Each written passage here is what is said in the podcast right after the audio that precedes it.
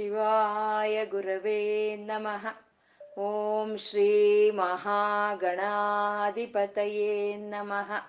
ಓಂ ಶ್ರೀ ಲಲಿತಾಂಬಿಕಾಯೈ ನಮಃ.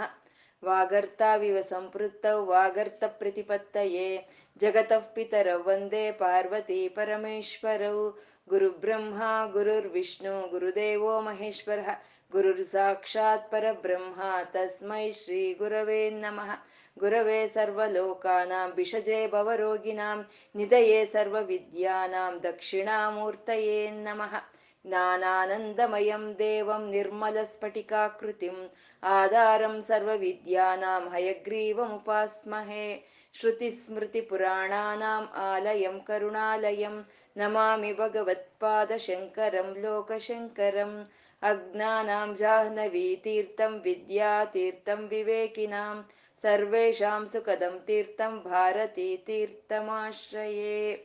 ಸಿಂಧೂರಾರುಣ ವಿಗ್ರಹಾಂ ತ್ರಿನಯನಂ ಮಾಣಿಕ್ಯಮೌಳಿಸ್ಫುರಾ ತಾರಾನಾಯಕಶೇಖರಾಂ ಸ್ಮಿತಮುಖೀಮಾಪೀನ ವಕ್ಷೋರುಹಾಂ ಪಾಣಿಭ್ಯಾಮಲಿಪೂರ್ಣರತ್ನಚಷಕಂ ರಕ್ತೋತ್ಪಲಂ ಬಿಭ್ರತಿಂ ಸೌಮ್ಯಂ ರತ್ನಕಟಸ್ಥರಕ್ತಚರಣಾಂ ಧ್ಯಾಯೇತ್ಪರಮಾಂಬಿಕಾಂ.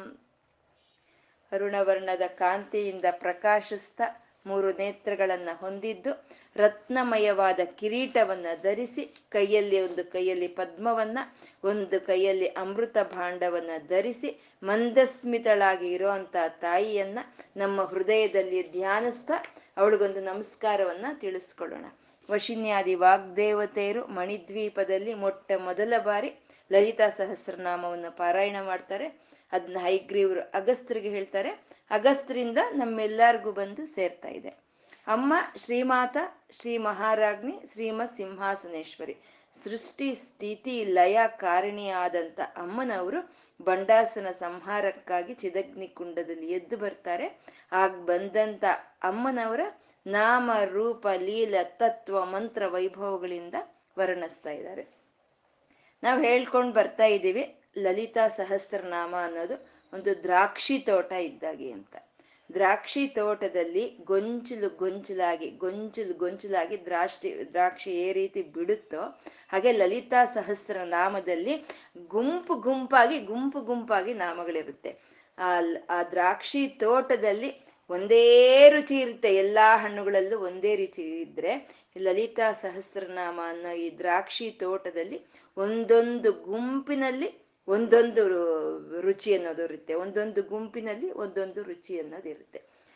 ಚಂಪಕಾಶೋಕ ಪುನ್ನಾಗ ಸೌಗಂಧಿಕ ಲಸತ್ಕಚಾಯಿಂದ ಹಿಡಿದು ಸರ್ವಾರುಣ ಅನವದ್ಯಾಂಗಿ ಅಂತ ಹೇಳಿದ್ನ ನಾಮವೈಭವ ಅಂತ ಹೇಳ್ಕೊಂಡ್ವಿ. ಅಂದ್ರೆ ಅದೊಂದು ಗೊಂಚಲು, ಅದೊಂದು ದ್ರಾಕ್ಷಿ ಗೊಂಚಲು ಹೇಗೋ ಆ ಗುಂಪಿನ ನಾಮಗಳು ಒಂದು, ಆ ಆ ಒಂದು ಗುಂಪಿನ ನಾಮಗಳವು. ಆ ಗುಂಪಿನ ನಾಮಗಳಲ್ಲಿ ಇರೋ ಅಂತ ಒಂದು ರುಚಿ ಅಂದ್ರೆ ಅದು ನೇತ್ರಗಳಿಗೆ ರುಚಿ. ಯಾಕೆ ಅಂದ್ರೆ ಅದು ರೂಪದ ಧ್ಯಾನ ಅಲ್ವಾ, ಹಾಗೆ ಅದು ನೇತ್ರಗಳಿಗೆ ರುಚಿಯನ್ನ ತಂದ್ಕೊಡೋ ಅಂತದ್ದು. ಇನ್ನ ಬಂಡಾಸುರನ ಒಂದು ಸಂ ಯುದ್ಧದ ಘಟ್ಟನವನ್ನು ನಾವು ಹೇಳ್ಕೊಂಡ್ವಿ.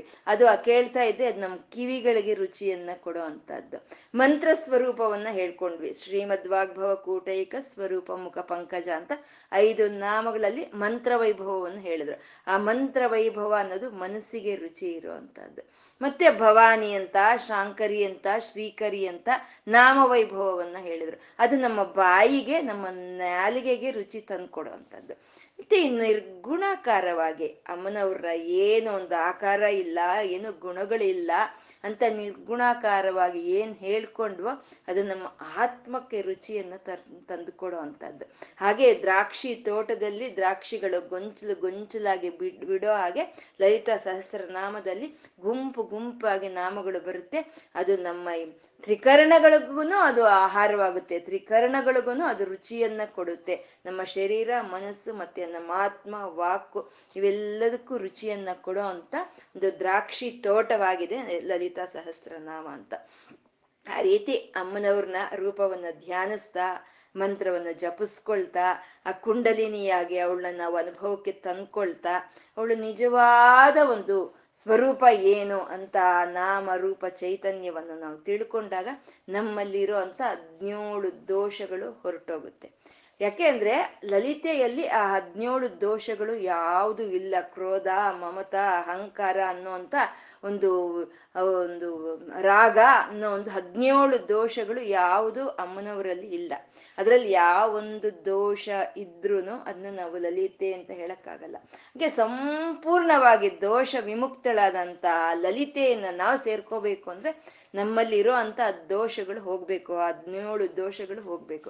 ಆ ಹದಿನೇಳು ದೋಷಗಳನ್ನ ಬಿಡೋದೇನು ಸಾಮಾನ್ಯದ ವಿಷಯ ಅಲ್ಲ. ನಾವು ಗುರ್ತಿಸ್ಕೊಂಡ್ರೆ ಈ ದೋಷಗಳು ನನ್ನಲ್ಲಿ ಇದೆ ಅಂತ ಗುರ್ತಿಸ್ಕೊಂಡ್ರೆ ಆ ತಾಯಿ ನಮ್ಮನ್ನ ಅದನ್ನ ಅದನ್ನ ನಮ್ಮಿಂದ ಆ ದೋಷಗಳಿಂದ ನಮ್ಮನ್ನ ಬಿಡುಗಡೆ ಮಾಡ್ತಾ ತಾನು ಪರಿಗ್ರಹಿಸ್ಕೊಳ್ತಾಳೆ, ಆ ಭಕ್ತನ ಪರಿಗ್ರಹಿಸ್ಕೊಳ್ತಾಳೆ ಅಂತ ನಾವು ನೀರಾಗ ಇಂದ ಹೇಳ್ಕೊಂಡು ಆ ರಾಗವನ್ನ ಹೋಗ್ಲಾಡಿಸ್ತಾಳೆ, ಕ್ರೋಧವನ್ನು ಹೋಗ್ಲಾಡಿಸ್ತಾಳೆ, ಅಹಂಕಾರವನ್ನು ತೆಗಿತಾಳೆ, ಮಮ ಅನ್ನೋ ಒಂದು ನಮ್ಮಲ್ಲಿ ಇರೋ ಅಂತ ನಾನು ನಾನು ಒಂದು ಭಾವನೆಗಳನ್ನೆಲ್ಲ ಅವಳು ತೆಗೆದುಹಾಕ್ತಾಳೆ ಅಂತ ಹೇಳ್ಕೊಂಡ್ವಿ. ಅಲ್ಲಿಗೆ ನಮ್ಗೆ ಒಂದು ಭವಾನಿ ವಿದ್ಯೆ ಅನ್ನೋದು ಮುಗಿಯುತ್ತೆ. ನಿಷ್ಪರಿಗ್ರಹ ಅಂತ ನಾವೇನ್ ಹೇಳ್ಕೊಂಡ್ವ ಅಲ್ಲಿಗೆ ಭವಾನಿ ವಿದ್ಯೆ ಅನ್ನೋದು ಮುಗಿಯುತ್ತೆ. ಮುಂದೆ ನಿಸ್ತುಲೆಯಿಂದ ಹಿಡಿದು ಹದಿನೈದು ನಾಮಗಳನ್ನ ದುರ್ಗಾ ವಿದ್ಯೆ ಅಂತ ಹೇಳ್ತಾರೆ. ನಿಸ್ತುಲ, ನೀಲಚಿಕುರ, ನಿರಪಾಯ, ನಿರತ್ಯಯ, ದುರ್ಲಭ, ದುರ್ಗಮ, ದುರ್ಗ, ದುಃಖಹಂತ್ರಿ, ಸುಖಪ್ರದ, ದುಷ್ಟ ದೂರ, ದುರಾಚಾರ ಶಮನಿ, ದೋಷವರ್ಜಿತ, ಸರ್ವಜ್ಞ, ಸಾಂದ್ರಕರುಣ, ಸಮಾನಾಧಿಕ ವರ್ಜಿತ ಅಂತ ಹದಿನೈದು ನಾಮಗಳನ್ನ ಹೀಗೆ ದುರ್ಗಾ ವಿದ್ಯೆ ಅಂತ ಕರೀತಾರೆ. ಈ ನಿಸ್ತುಲ ಅಂತಂದ್ರು, ತುಲಾ ಅಂತಂದ್ರೆ ಸಾಟಿ ಇರೋ ಅಂತದನ್ನ ತುಲಾ ಅಂತ ಹೇಳ್ತೀವಿ. ಇವಾಗ ನಾವು ಹೇಳ್ಕೊಂಡು ಬಂದಂತ ಸಗುಣಾಕಾರಕ್ಕಾಗ್ಬೋದು, ನಿರ್ಗುಣಾಕಾರಕ್ಕಾಗ್ಬೋದು, ಸಾಟಿ ಇರೋದು ಈ ಪ್ರಪಂಚದಲ್ಲಿ ಯಾವುದು ಇಲ್ಲ ಅಂತ ನಿಸ್ತುಲ ಅಂತಂದ್ರು. ಆ ಪರತತ್ವವನ್ನ ತುಲಾ ಮಾಡಿ ನಾವು ಹೇಳಕ್ಕೆ ಆಗಲ್ಲ, ಹೋಲಿಕೆ ಕೊಡೋದಕ್ಕೆ ಆಗಲ್ಲ ಅಂತ. ಯಾಕೆ ಅಂದ್ರೆ ಇವಾಗ ಅವಳಿಗೆ ಹೊರತಾಗಿರೋ ಅಂತ ವಸ್ತುವು ಇನ್ನೊಂದು ಇದ್ರೆ ನಾವದನ್ನ ತೂಕ ಮಾಡ್ಬೋದು. ಇವಾಗ ಮಾವಿನ ಹಣ್ಣು ಇದೆ, ಅದಕ್ಕೆ ಮಾವಿನ ಹಣ್ಣಿಗೆ ಬೇರೆ ಆಗಿರೋದೊಂದು ಕಲ್ಲು ಅಂತ ಇರುತ್ತಲ್ವ, ಅಥವಾ ಒಂದು ಹತ್ತು ಮಾವಿನ ಹಣ್ಣು ಅಂದ್ರೆ ಒಂದು ನಾಲ್ಕು ತೆಂಗಿನಕಾಯಿಗೆ ಈಕ್ವಲ್ ಅಂತ ನಾವು ಹೇಳ್ಕೋಬಹುದು. ಯಾಕೆಂದ್ರೆ ಅದಕ್ಕೆ ಬೇರೆ ಆಗಿರುವಂತ ವಸ್ತು ಇದೆ. ಆದ್ರೆ ಅಮ್ಮನವ್ರಿಗೆ ಬೇರೆ ಆಗಿರೋ ವಸ್ತು ಎಲ್ಲಿದೆ ಈ ಸೃಷ್ಟಿಯಲ್ಲಿ? ಅಮ್ಮನವ್ರನ್ನ ಬಿಟ್ರೆ ಬೇರೆ ಇನ್ಯಾವುದೂ ಇಲ್ಲ ಅಂದಮೇಲೆ ಅವಳನ್ನ ತುಲಾ ಮಾಡಕ್ ನಾವು ಯಾವ ರೀತಿ ಸಾಧ್ಯ? ಅದಕ್ಕೆ ವಶಿನ್ಯಾದಿ ವಾಗ್ದೇವತೆಯರಿಗೆ ಚೆನ್ನಾಗಿ ತಿಳಿದಿದೆ ಇದೆ, ಅಮ್ಮನವ್ರಿಗೆ ಹೋಲಿಕೆ ಕೊಡೋಕ್ಕಾಗಲ್ಲ ಅಂತ. ಅದಕ್ಕೆ ಅವರು ಒಂದು ತಾರಾಕಾಂತಿ ತಿರಸ್ಕಾರಿ ನಾಸಾಭರಣ ಬಾಸುರ ಅಂತಂದ್ರು, ನವವಿದ್ರಮ ಬಿಂಬಶ್ರೀ ನ್ಯಕ್ಕಾರಿ ರದನಚ್ಚದ ಅಂತಂದ್ರು. ತಾಯಿ, ನಿನ್ನ ಪಾದ ಪದ್ಮಗಳು ಪದ್ಮಗಳ ಹಾಗೆ ಇದೆ ಅಂತ ಅನ್ಕೊಳ್ತಾ ಇದೀವಿ, ಆದ್ರೆ ಅದಕ್ಕಿಂತ ಮೀರ್ ಹೋಗಿದೆ ಅಂತ ಅವ್ರು ಹೇಳಿದ್ರು. ಅಂದ್ರೆ ಅಮ್ಮನವ್ರನ್ನ ತುಲಾ ಮಾಡೋದಕ್ಕೆ ಇಲ್ಲಿ ಈ ಪ್ರಪಂಚದಲ್ಲಿ ಸಾಧ್ಯ ಇಲ್ಲ. ಯಾಕೆಂದ್ರೆ ಅದಕ್ಕೆ ಸಮಾನವಾಗಿ ಇರುವಂತ ವಸ್ತುವು ಯಾವುದು ಇಲ್ಲ ಅಂತ ಇದೆ. ಅದ್ವೈತ ಅಂತ ಹೇಳೋದು, ಅದ್ವಿತೀಯ ಏಕಂ ಅದ್ವಿತೀಯ ಬ್ರಹ್ಮ ಅಂತ.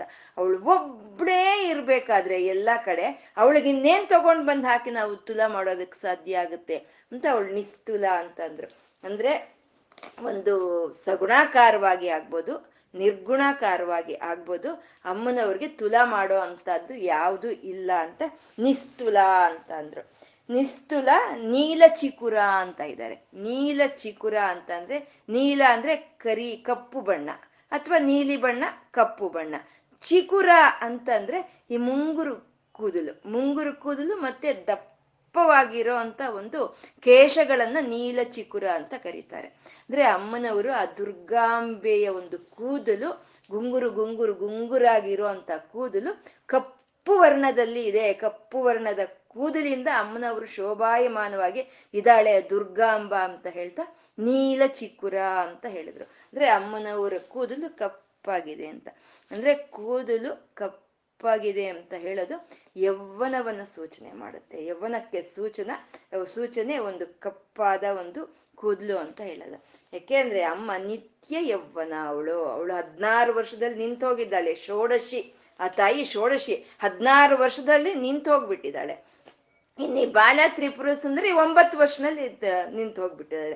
ಹಾಗೆ ಅಮ್ಮ ಪರಿಪೂರ್ಣವಾದ ಯೌವನಳು ಅಂತ ಹೇಳೋದಕ್ಕೋಸ್ಕರ ನೀಲ ಚಿಕುರ ಅಂತಂದ್ರು. ಅಂದ್ರೆ ಇವಾಗ ನಮ್ಮ ಕೂದಲುಗಳೆಲ್ಲ ಯೌವನಕ್ಕೆ ಸಂಕೇತ ಅಲ್ಲ, ಇದು ತಿಳಿದಿದೆ. ಶಂಕರರಿಗೆ ತಿಳಿದಿರೋದ್ರಿಂದಾನೇ ಅವರು ಅರ ಅರಾಳಕ್ಕೆ ಅರಾಲೈಹಿ ಸ್ವಾಭಾವ್ಯಾತ್ ಅಲಿಕಲಭಸ ಶ್ರೀಭಿರಲಕೈಹಿ ಅಂದ್ರು. ಯಾವಾಗ ಹೇಳಿದ್ರು? ಸಾವಿರದ ಇನ್ನೂರು ವರ್ಷದ ಹಿಂದೆ ಶಂಕರರು ಹೇಳಿದ್ರು. ಇನ್ನು ಮುಂದೆ ಬರುತ್ತೆ, ಮುಂದೆ ಬರೋ ಅಂತ ಅವ್ರಿಗೆ ಸಹಜವಾಗಿ ಇರಲ್ಲ, ಯವನಕ್ಕೆ ಸಹಜವಾಗಿ ಇರೋದಿಲ್ಲ ಕಪ್ಪು ಕೂದಲು. ಹಾಗಾದ್ರೆ ನಮ್ಮ ದುರ್ಗೆಗೆ ಸಹಜವಾಗಿ ಕಪ್ಪು ಾಗಿದೆ ಅಂತ ಅರ ಅರಾಳ ಸ್ವಭಾವಾತ್ ಅಂತ ಹೇಳಿದ್ರು ಶಂಕರರು. ಹಾಗೆ ಅಮ್ಮನವರು ಕೂದಲು ಯೌವನಕ್ಕೆ ಸಂಕೇತ ಅಂತ, ಯೌವನದಿಂದ ಹದಿನಾರು ವರ್ಷದ ಷೋಡಶಿಯಾಗಿ ಅಮ್ಮ ಇದ್ದಾಳೆ ಅಂತ. ಅಂದ್ರೆ ಶರೀರ ಅನ್ನೋದು ಮಾ ರಕ್ತಮಯದಿಂದ ಕೂಡಿರೋ ಅಂತ ಶರೀರ, ಮಾಂಸಮಯವಾದ ಶರೀರ ಆದ್ರೆ ಅದು ಅದಕ್ಕೆ ಮುದಿತನ ಬರಲೇಬೇಕು, ಅದಕ್ಕೆ ಕ್ಷೀಣಿಸಿ ಹೋಗ್ಲೇಬೇಕು. ಆದ್ರೆ ಅಮ್ಮನವರ ಶರೀರ ಅನ್ನೋದು ದಿವ್ಯವಾದಂತ ಶರೀರ, ಅದು ಪ್ರಕೃತಿ ಶರೀರ, ಹಾಗಾಗಿ ಅದಕ್ಕೆ ವಯಸ್ಸು ಆಗಲ್ಲ, ಅದು ಯೌವನದಲ್ಲೇ ಇರುತ್ತೆ ಅಂತ. ಇವಾಗ ನಾವು ಸ್ವಲ್ಪ ಗಮನಿಸ್ಕೊಂಡ್ರೆ ಈ ಪ್ರಕೃತಿಯಲ್ಲಿ ಅರವತ್ನಾಲ್ಕು ಕೋಟಿ ಶಕ್ತಿಗಳ ಕೆಲಸ ಮಾಡ್ತಾ ಇದೆ. ನಮ್ಮ ಶರೀರಕ್ಕಾಗಿ, ಈ ಪ್ರಕೃತಿಗಾಗಿ ಅರವತ್ನಾಲ್ಕು ಕೋಟಿ ಶಕ್ತಿಗಳು ಕೆಲಸ ಮಾಡ್ತಾ ಇದ್ರೆ ಈ ಪ್ರಕೃತಿ ಹೀಗಿದೆ, ಈ ಶರೀರ ಅನ್ನೋದು ನಡೀತಾ ಇರೋವಂಥದ್ದು. ಅದರಲ್ಲಿ ಎಲ್ಲ ನಮ್ಗೇನು ಅನುಭವಕ್ಕೆ ಬರಲ್ಲ, ಪಂಚಭೂತಗಳು ನಮ್ಗೆ ಅನ್ಭ ಅನುಭವಕ್ಕೆ ಬರುತ್ತೆ. ಆ ಪಂಚಭೂತಗಳು ಯಾವ ಏ ರೀತಿ ಕೆಲಸ ಮಾಡ್ತಾ ಇದೆ, ಪಂಚಭೂತಗಳಿಗೆ ವಯಸ್ಸಾಗೋಯ್ತು, ಅದಕ್ಕೆ ಯೌವನದಿಂದ ಅವು ಮಧ್ಯ ವಯಸ್ಸಿಗೆ ಬಂತು ಅಂತ ನಮ್ಗೆ ಯಾವಾಗಲಾದ್ರೂ ಅನ್ಸೋದಕ್ಕೆ ಸಾಧ್ಯ ಇದೆಯಾ? ಸೂರ್ಯನಿಂದ ಬರ್ತಾ ಇರೋವಂಥ ಶಾಖ ಯಾವತ್ತಾದ್ರೂ ಕಮ್ಮಿ ಆಯ್ತಾ? ಗಾಳಿ ಬೀಸೋದ್ರಲ್ಲಿ ಆ ವೇಗ ಕಮ್ಮಿ ಆಗಾಯ್ತಾ? ಆ ನೀರು ಕುಡಿಯೋದ್ರಲ್ಲಿ ಅಯ್ಯೋ ಇದೇನೋ ವಯಸ್ಸಾಗೋಯ್ತಪ್ಪ, ಇದಕ್ಕೆ ಇದೇನೋ ಬಾಯರ್ಕೆ ಹೋಗ್ಲಾಡಿಸ್ತಾ ಇಲ್ಲ ಅಂತ ಹೇಳ್ತಾ ಇದೆಯಾ? ಅಥವಾ ಭೂಮಿ ಇಷ್ಟು ಜನಕ್ಕೂ ಅದನ್ನು ಬೆಳೆಯನ್ನು ಕೊಡೋದು ಅದು ನಿಲ್ಲಿಸಿದೆಯಾ? ಅಂದ್ರೆ ಈ ಪ್ರಕೃತಿ ಶಕ್ತಿಗಳು ಯಾವನು ನಿತ್ಯ ಯೌವನದಿಂದಾನೇ ಕೆಲಸ ಮಾಡ್ತಾ ಇದೆ ಅಂತ. ಮತ್ತೆ ಅಮ್ಮನಿಂದ ಕೆಲಸ ಮಾಡ್ತಾ ಇರುವಂತ ಪ್ರಕೃತಿ ದೇವತೆಗಳಿಗೆ ವಯಸ್ಸಾಗಲ್ಲ, ಅವ್ರು ಯೌವನದಲ್ಲಿ ಇರ್ತಾರೆ. ಅಂದ್ರೆ ಇನ್ನು ಅಮ್ಮನವ್ರು ಹೇಗಿರ್ಬೇಕು ಅಂತ ಅಮ್ಮನವರ ನಿತ್ಯ ಯೌವನ ತತ್ವವನ್ನು ತೋರಿಸೋದಕ್ಕೆ ಅಮ್ಮನವರು ನೀಲ ಚಿಕುರ ಅಂತ ಹೇಳಿದ್ರು. ಆ ನೀಲ ಚಿಕುರ ಆದಂತ ತಾಯಿ ನಿರಪಾಯ ಅಂತ ಇದ್ದಾರೆ. ಅಂದ್ರೆ ಈ ಪ್ರಕೃತಿ ಶಕ್ತಿಗಳ ಇಂದ ಅಮ್ಮನವರು ಪ್ರಪಂಚವನ್ನೆಲ್ಲ ನಡೆಸ್ಕೊಂಡು ಹೋಗ್ತಾ ಇದ್ದಾರೆ. ಆ ನಡ್ಸ್ಕೊಂಡು ಹೋಗ್ತಾ ಇರೋವಂಥ ತಾಯಿ ನಿತ್ಯ ಯೌವನ, ಅವಳಿಗೆ ಹದಿನಾರು ವರ್ಷದಲ್ಲೇ ಇದ್ದಾಳೆ. ಅಂದ್ರೆ ಅವಳಿಗೆ ಏನಾದ್ರೂ ಅಪಾಯಗಳು ಒದಗಿ ಬರುತ್ತಾ ಅಂತಂದ್ರೆ ನಿರಪಾಯ. ಇವಾಗ ನಾವಾದ್ರೆ ಹೇಳ್ಕೊಳ್ತೀವಿ, ಏನಾದ್ರೂ ಸ್ವಲ್ಪ ಸಂತೋಷವಾಗಿದ್ರೆ ಇವ್ ಸಂತೋಷವಾಗಿದೀಯಪ್ಪ, ಮತ್ತೆ ಏನೋ ನಮ್ಗೆ ಬರುತ್ತೆ, ಏನೋ ನಾವು ಅಳ್ತೀವಿ, ನಮ್ಗೇನೋ ದುಃಖ ಆಗುತ್ತೆ ಅನ್ನೋದು ನಮ್ಗಿರುತ್ತೆ. ಆದ್ರೆ ಹೀಗೆ ಷೋಡಶಿಯಾಗಿ ಇದ್ಕೊಂಡು ಈ ಪ್ರಕೃತಿಯನ್ನೆಲ್ಲ ನಡೆಸ್ತಾ ಇರುವಂತ ಅಮ್ಮನವ್ರಿಗೆ ಯಾವ್ದಾದ್ರು ಅಪಾಯಗಳು ಬರುತ್ತಾ ಅಂದ್ರೆ ನಿರಪಾಯ, ಯಾವುದೇ ಅಪಾಯ ಅನ್ನೋದು ಅಮ್ಮನವ್ರಿಗೆ ಒದಗಿ ಬರಲ್ಲ ಅಂತ. ಯಾಕೆಂದ್ರೆ ಅಪಾಯಗಳು ಯಾವ್ದಕ್ಕೆ ಬರುತ್ತೆ? ಶರೀರಕ್ಕೆ ಬರುತ್ತೆ, ಚೈತನ್ಯಕ್ಕೆ ಅಪಾಯ ಬರಲ್ಲ ಅಂತ. ಚೈತನ್ಯ ಸ್ವರೂಪಿಣಿಯಾದ ಅಮ್ಮನವರು ಅವರಲ್ಲಿ ಅವಳಲ್ಲಿ ಯಾವುದು ಅಪಾಯ ಅಂತ ಬರಲ್ಲ ಅವಳಿಗೆ ಅಂತ ನಿರಪಾಯ ಅಂತ ಹೇಳಿದ್ರು. ಅಂದ್ರೆ ಯಾವ ಅಪಾಯಗಳು ಇಲ್ಲ ಅಂತ. ಅಪಾಯಗಳು ಅಂದ್ರೆ ವಿದ್ಯಾ ಅಪಾಯ, ಧನ ಅಪಾಯ, ಆರೋಗ್ಯ ಅಪಾಯ, ಪ್ರಾಣಾಪಾಯ, ಈಗ ಅನೇಕವಾದ ಅಪಾಯಗಳಿರುತ್ತೆ. ವಿದ್ಯೆ ಇತ್ತು ನಮ್ಗೆ ಅಂತಂದ್ರೆ ಆ ವಿದ್ಯೆಗೆ ಅಪಾಯ ಬರೋ ಅಂತ ಒಂದು ಸಂದರ್ಭ ಬರುತ್ತೆ. ನಮ್ಗೆ ಅನೇಕ ಸಂದರ್ಭಗಳಲ್ಲಿ ಹೇಳ್ತಾ ಇರ್ತಾರೆ, ಎಲ್ಲಿ ಹೋಯ್ತು ನಿನ್ ವಿದ್ಯೆ, ಎಲ್ಲೋಯ್ತು ನಿನ್ ಜ್ಞಾನ, ಯಾಕೆ ನೀನ್ ಈ ರೀತಿ ನಡ್ಕೊಂಡೆ ಅಂತ ಕೇಳ್ತಾ ಇರ್ತಾರೆ. ಅಂದ್ರೆ ಆ ಸಮಯಕ್ಕೆ ನಮ್ಮ ವಿದ್ಯೆಗೆ ಅಪಾಯ ಬಂದು ಒದಗುತ್ತೆ. ಹಾಗಾಗಿ ನಮ್ಗೆ ನಮ್ಮ ವಿದ್ಯೆ ಅನ್ನೋದು ನಮ್ಮ ಕೆಲ್ಸಕ್ಕೆ ಬರಲ್ಲ. ಅದು ಚೆನ್ನಾಗಿ ಓದ್ಕೊಂಡು ಹೋಗಿರ್ತೀವಿ, ಎಕ್ಸಾಮ್ಗೆ ಚೆನ್ನಾಗಿ ಓದ್ಕೊಂಡು ಹೋಗಿದ್ದಲ್ಲಿ ಕೂತ್ಕೊಂಡ್ರೆ ಬರೆಯೋಕ್ಕೆ ನಂಗೆ ಏನೋ ಜ್ಞಾಪಕ ಬರಲ್ಲ ಅನ್ನೋದು ನಾವು ಸಾಮಾನ್ಯ ಕೇಳ್ತಾನೆ ಇರ್ತೀವಿ. ಅಂದ್ರೆ ನಮ್ಮ ವಿದ್ಯೆಗೆ ಅಲ್ಲಿ ಅಪಾಯ ಒದಗಿ ಬರುತ್ತೆ ಅಂತ. ಕರ್ಣನಿಗೆ ಬಂತಲ್ವಾ, ಎಷ್ಟು ಮಂತ್ರಗಳನ್ನ ಎಷ್ಟು ವಿದ್ಯೆಗಳನ್ನ ಕಲ್ತ ಅವನು, ಆದ್ರೆ ಯಾವ್ದಾದ್ರೂ ಅವನ ಸಮಯಕ್ಕೆ ಆಯ್ತಾ? ಅವನಿಗೆ ಸಮಯಕ್ಕೆ ಆಗ್ಲಿ, ಅದನ್ನೇ ವಿದ್ಯಾಪಾಯ ಅಂತ ಹೇಳೋದು. ಇದು ಪರೀಕ್ಷಿತ್ ಮಹಾರಾಜ ಧರ್ಮವಾಗಿ ಒಂದು ರಾಜ್ಯವನ್ನ ಆಳ್ದಂತ ಅವನು, ಒಂದು ಧರ್ಮಕ್ಕೆ ಒಂದು ಹೆಸರಾದಂತ ಅವನು, ಒಂದು ಅತ್ಯಂತ ಭಕ್ತನು ಆದಂತ ಅವನು ಪ್ರಹ ಪರೀಕ್ಷಿತ್ ಮಹಾರಾಜನು ಅತ್ಯಂತ ವಿದ್ಯಾವಂತನೇ.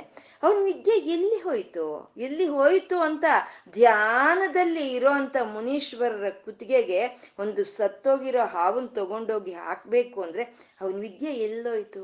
ಅವನ ವಿದ್ಯೆಗೆ ಅಪಾಯ ಅನ್ನೋದು ಒದಗಿ ಬರುತ್ತೆ. ಅಂದ್ರೆ ಈ ತರ ಅಪಾಯಗಳು ವಿದ್ಯೆಗಾಗ್ಬೋದು, ಧನಕ್ಕಾಗ್ಬೋದು, ಆರೋಗ್ಯಕ್ಕಾಗಬಹುದು, ಅಥವಾ ಪ್ರಾಣಕ್ಕಾಗ್ಬೋದು. ಈ ತರ ಅಪಾಯಗಳು ಒದಗಿ ಬರ್ತಾ ಇರುತ್ತೆ ಶರೀರಕ್ಕೆ. ಆದ್ರೆ ಆ ಚೈತನ್ಯ ಸ್ವರೂಪಿಣಿಯಾದ ಅಮ್ಮನವರಲ್ಲಿ ಈ ರೀತಿಯ ಅಪಾಯಗಳು ಯಾವುದು ಒದಗಿ ಬರಲ್ಲ ಅಂತ. ಮತ್ತೆ ನಮ್ಗೂನು ಈ ರೀತಿ ವಿದ್ಯಾ ಅಪಾಯವಾಗ್ಬೋದು, ಧನ ಅಪಾಯವಾಗಬಹುದು, ಶರೀರ ಅಪಾಯವಾಗ್ಬೋದು, ಪ್ರಾಣಾಪಾಯವಾಗ್ಬೋದು.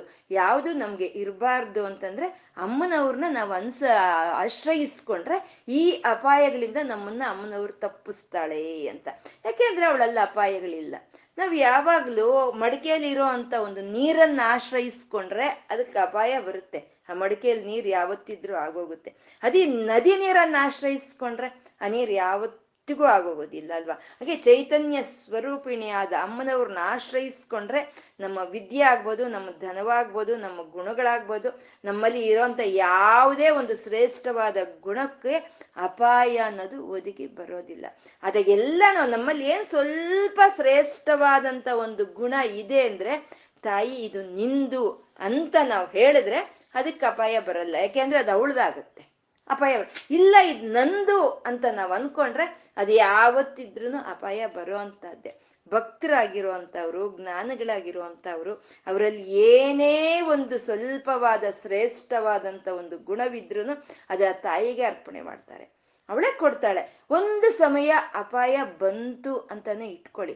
ಅಪಾಯ ಬಂದ್ರೆ ಇದು ನನಗೆ ಬೇಡ, ಅದಕ್ಕೆ ಈ ಪ ಅಪಾಯ ಬಂದಿದೆ ಅಂತ ತಿಳ್ಕೊಳ್ತಾರೆ. ಇದು ನನಗೆ ಬೇಡವಾಗಿರೋದು ಅಥವಾ ಇದನ್ನ ತೆಗಿಯೋದ್ರಿಂದ ನನ್ಗಿನ್ನೇನೋ ಒಳ್ಳೇದಾಗುತ್ತೆ, ಹಾಗಾಗಿ ಹೀಗಾಗಿದೆ ಅಂತ ತಿಳ್ಕೊಳ್ತಾರೆ.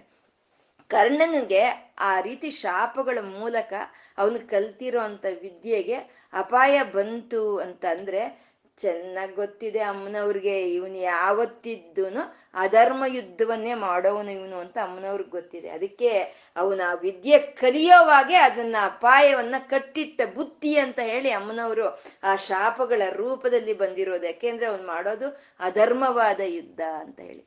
ಪರೀಕ್ಷಿತ್ ಮಹಾರಾಜ ಮತ್ತೆ ಅಂತ ಧರ್ಮವಂತ, ಅವನ್ಗೆ ಯಾಕೆ ಆ ಬುದ್ಧಿ ಬುಡ್ತು ಅಂದ್ರೆ ಇನ್ ಸಾಕಪ್ಪ ನಾನು ನಿನಗೆ ಮೋಕ್ಷ ಕೊಡ್ತೀನಿ ಅಂತ ಹೇಳೋದಕ್ಕೋಸ್ಕರ ಅಪಾಯ ಒದಗಿ ಬರುತ್ತೆ. ಅಂದ್ರೆ ಭಕ್ತರು ಆ ರೀತಿ ತಿಳ್ಕೊಳ್ತಾರೆ, ಏನಾದ್ರೂ ಒಂದಿರೋದು ಹೋದ್ರೂ ನಮ್ಮಿಂದ ಅದು ನಮ್ಗಿನ್ನೇನೋ ಒಳ್ಳೇದಾಗೋದಕ್ಕೋಸ್ಕರ ಅಥವಾ ನಮ್ಗಿದ್ರ ಅವಶ್ಯಕತೆ ಇಲ್ಲ ಅಂತ ಹೇಳಿ ಆ ತಾಯಿ ಅದನ್ನ ನಮ್ಮಿಂದ ತೆಗೆದು ಹಾಕಿದಾಳೆ ಅಂತ. ನಾರದರು ಹಿಂದಿನ ಜನ್ಮದಲ್ಲಿ ಒಬ್ಬ ಬಡತಾಯಿಗೆ ಮಗನಾಗಿ ಹುಟ್ಟಿರ್ತಾರೆ, ಅತೀ ಬಡವಳು. ಪಾಪ ಯಾರ್ದೋ ಮನೆಯಲ್ಲಿ ಮನೆ ಕೆಲಸ ಮಾಡಿಕೊಂಡು ಇರ್ತಾಳೆ ಆ ತಾಯಿ. ಆ ತಾಯಿಗೆ ಮಗನಾಗಿ ಹುಟ್ಟಿರ್ತಾನೆ ಹಿಂದಿನ ಜನ್ಮದಲ್ಲಿ ನಾರದ. ಆ ತಾಯಿಗೂ ಒಂದು ಸೇವೆಯನ್ನು ಮಾಡ್ಕೊಳ್ತಾ, ಆ ಸಾವಿ ತಾಯಿ ಮಾಡೋ ಅಂತ ಕೆಲಸಗಳಲ್ಲಿ ಸಹಾಯ ಮಾಡ್ಕೊಳ್ತಾ ಆ ಮಗು ಇರುತ್ತೆ. ಅವ್ರ ಮನೆಗೆ ಒಂದು ಸಲಿ ಚಾತುರ್ಮಾಸಕ್ಕೆ ಅಂತ ವೇದವೇತ್ತರು ಬರ್ತಾರೆ, ಪಂಡಿತರು ಬರ್ತಾರೆ. ಹಬ್ಬ ಬಂದಂತ ಪಂಡಿತರಿಗೆ ಆ ಮಗು ಚೆನ್ನಾಗಿ ಸೇವೆ ಮಾಡುತ್ತೆ. ಅವ್ರಿಗೆ ಏನ್ ಬೇಕೋ ಅದನ್ನೆಲ್ಲ ಅಚ್ಚುಗಟ್ಟಾಗಿ ಕೊಡ್ತಾ ಸೇವೆ ಮಾಡುತ್ತೆ. ನಾಲ್ಕು ತಿಂಗಳು ಮುಗ್ದೋಯ್ತು, ಇನ್ನೇನು ಅವ್ರು ಅಲ್ಲಿಂದ ಹೊರಟೋಗ್ಬೇಕು ಅನ್ಬೇಕಾದ್ರೆ ಈ ಮಗುವಿನ ಒಂದು ಶ್ರದ್ಧೆಯನ್ನ, ಭಕ್ತಿಯನ್ನ, ಒಂದು ಅವ್ರ ಅವ್ರ ಮಗು ಮಾಡಿದಂತ ಒಂದು ಸೇವೆಯನ್ನ ಅವರು ಗುರ್ತಿಸಿ ಯಾರಿಗೂ ಹೇಳದಲೇ ಇರೋಂಥ ಬ್ರಹ್ಮ ವಿದ್ಯೆ ವಿದ್ಯೆಯನ್ನು ಉಪದೇಶ ಮಾಡಿ ಹೋಗ್ತಾರೆ. ಬ್ರಹ್ಮ ವಿದ್ಯೆಯನ್ನು ಉಪದೇಶ ಮಾಡ್ತಾರೆ ಆ ಆ ಸಣ್ಣ ಮಗುವಿಗೆ. ಆ ಮಗು ಆ ಒಂದು ಆ ಮಂತ್ರದಿಂದ ಅದು ಸಾಧನೆಯನ್ನು ಮಾಡ್ಕೊಳ್ತಾ ಇದ್ರೆ ಇದ್ದಕ್ಕಿದ್ದಾಗೆ ಆ ತಾಯಿ ಸತ್ತೋಗುತ್ತೆ. ಐದು ವರ್ಷದ ಮಗುಗೆ ತಾಯಿ ಸತ್ತೋದ್ರೆ ಎಷ್ಟು ಅಳ್ಬೇಕು ಆ ಮಗು, ಎಷ್ಟು ಅಳ್ಬೇಕು ಅಮ್ಮ, ಎಷ್ಟು ಅಮ್ಮನ ಎಷ್ಟಿನ್ನದು ಹಂಬಲಿಸ್ಬೇಕು ಅಮ್ಮನಿಗಾಗಿ. ಆದ್ರೆ ಆ ಮಗು ಅನ್ಕೊಳ್ಳುತ್ತೆ ನನ್ಗಿದ್ದಂತ ಒಂದು ಬಂಧನವನ್ನು ತೆಗೆದುಹಾಕ್ಬಿಟ್ಲು ಆ ತಾಯಿ, ಇನ್ನು ನನ್ನ ಸಾಧನೆ ಮುಂದೆ ಹೋಗುತ್ತೆ ಅಂತ. ಹಾಗೆ ಯಾವಾಗ ನಾವು ನಮ್ಮಲ್ಲಿ ಇರೋಂಥ ಒಂದು ಯಾವುದೇ ಒಂದು ಗುಣವನ್ನ ನಾವು ಅಮ್ಮನವ್ರಿಗೆ ಅರ್ಪಣೆ ಮಾಡ್ತೀವೋ ಆವಾಗೆ ನಮ್ಗೆ ಆ ಒಂದು ವಿದ್ಯೆಗಳಿಗೆ ಯಾವುದಕ್ಕೂ ಆಗ್ಬೋದು, ಧನವಾಗ್ಬೋದು, ಆರೋಗ್ಯವಾಗ್ಬೋದು.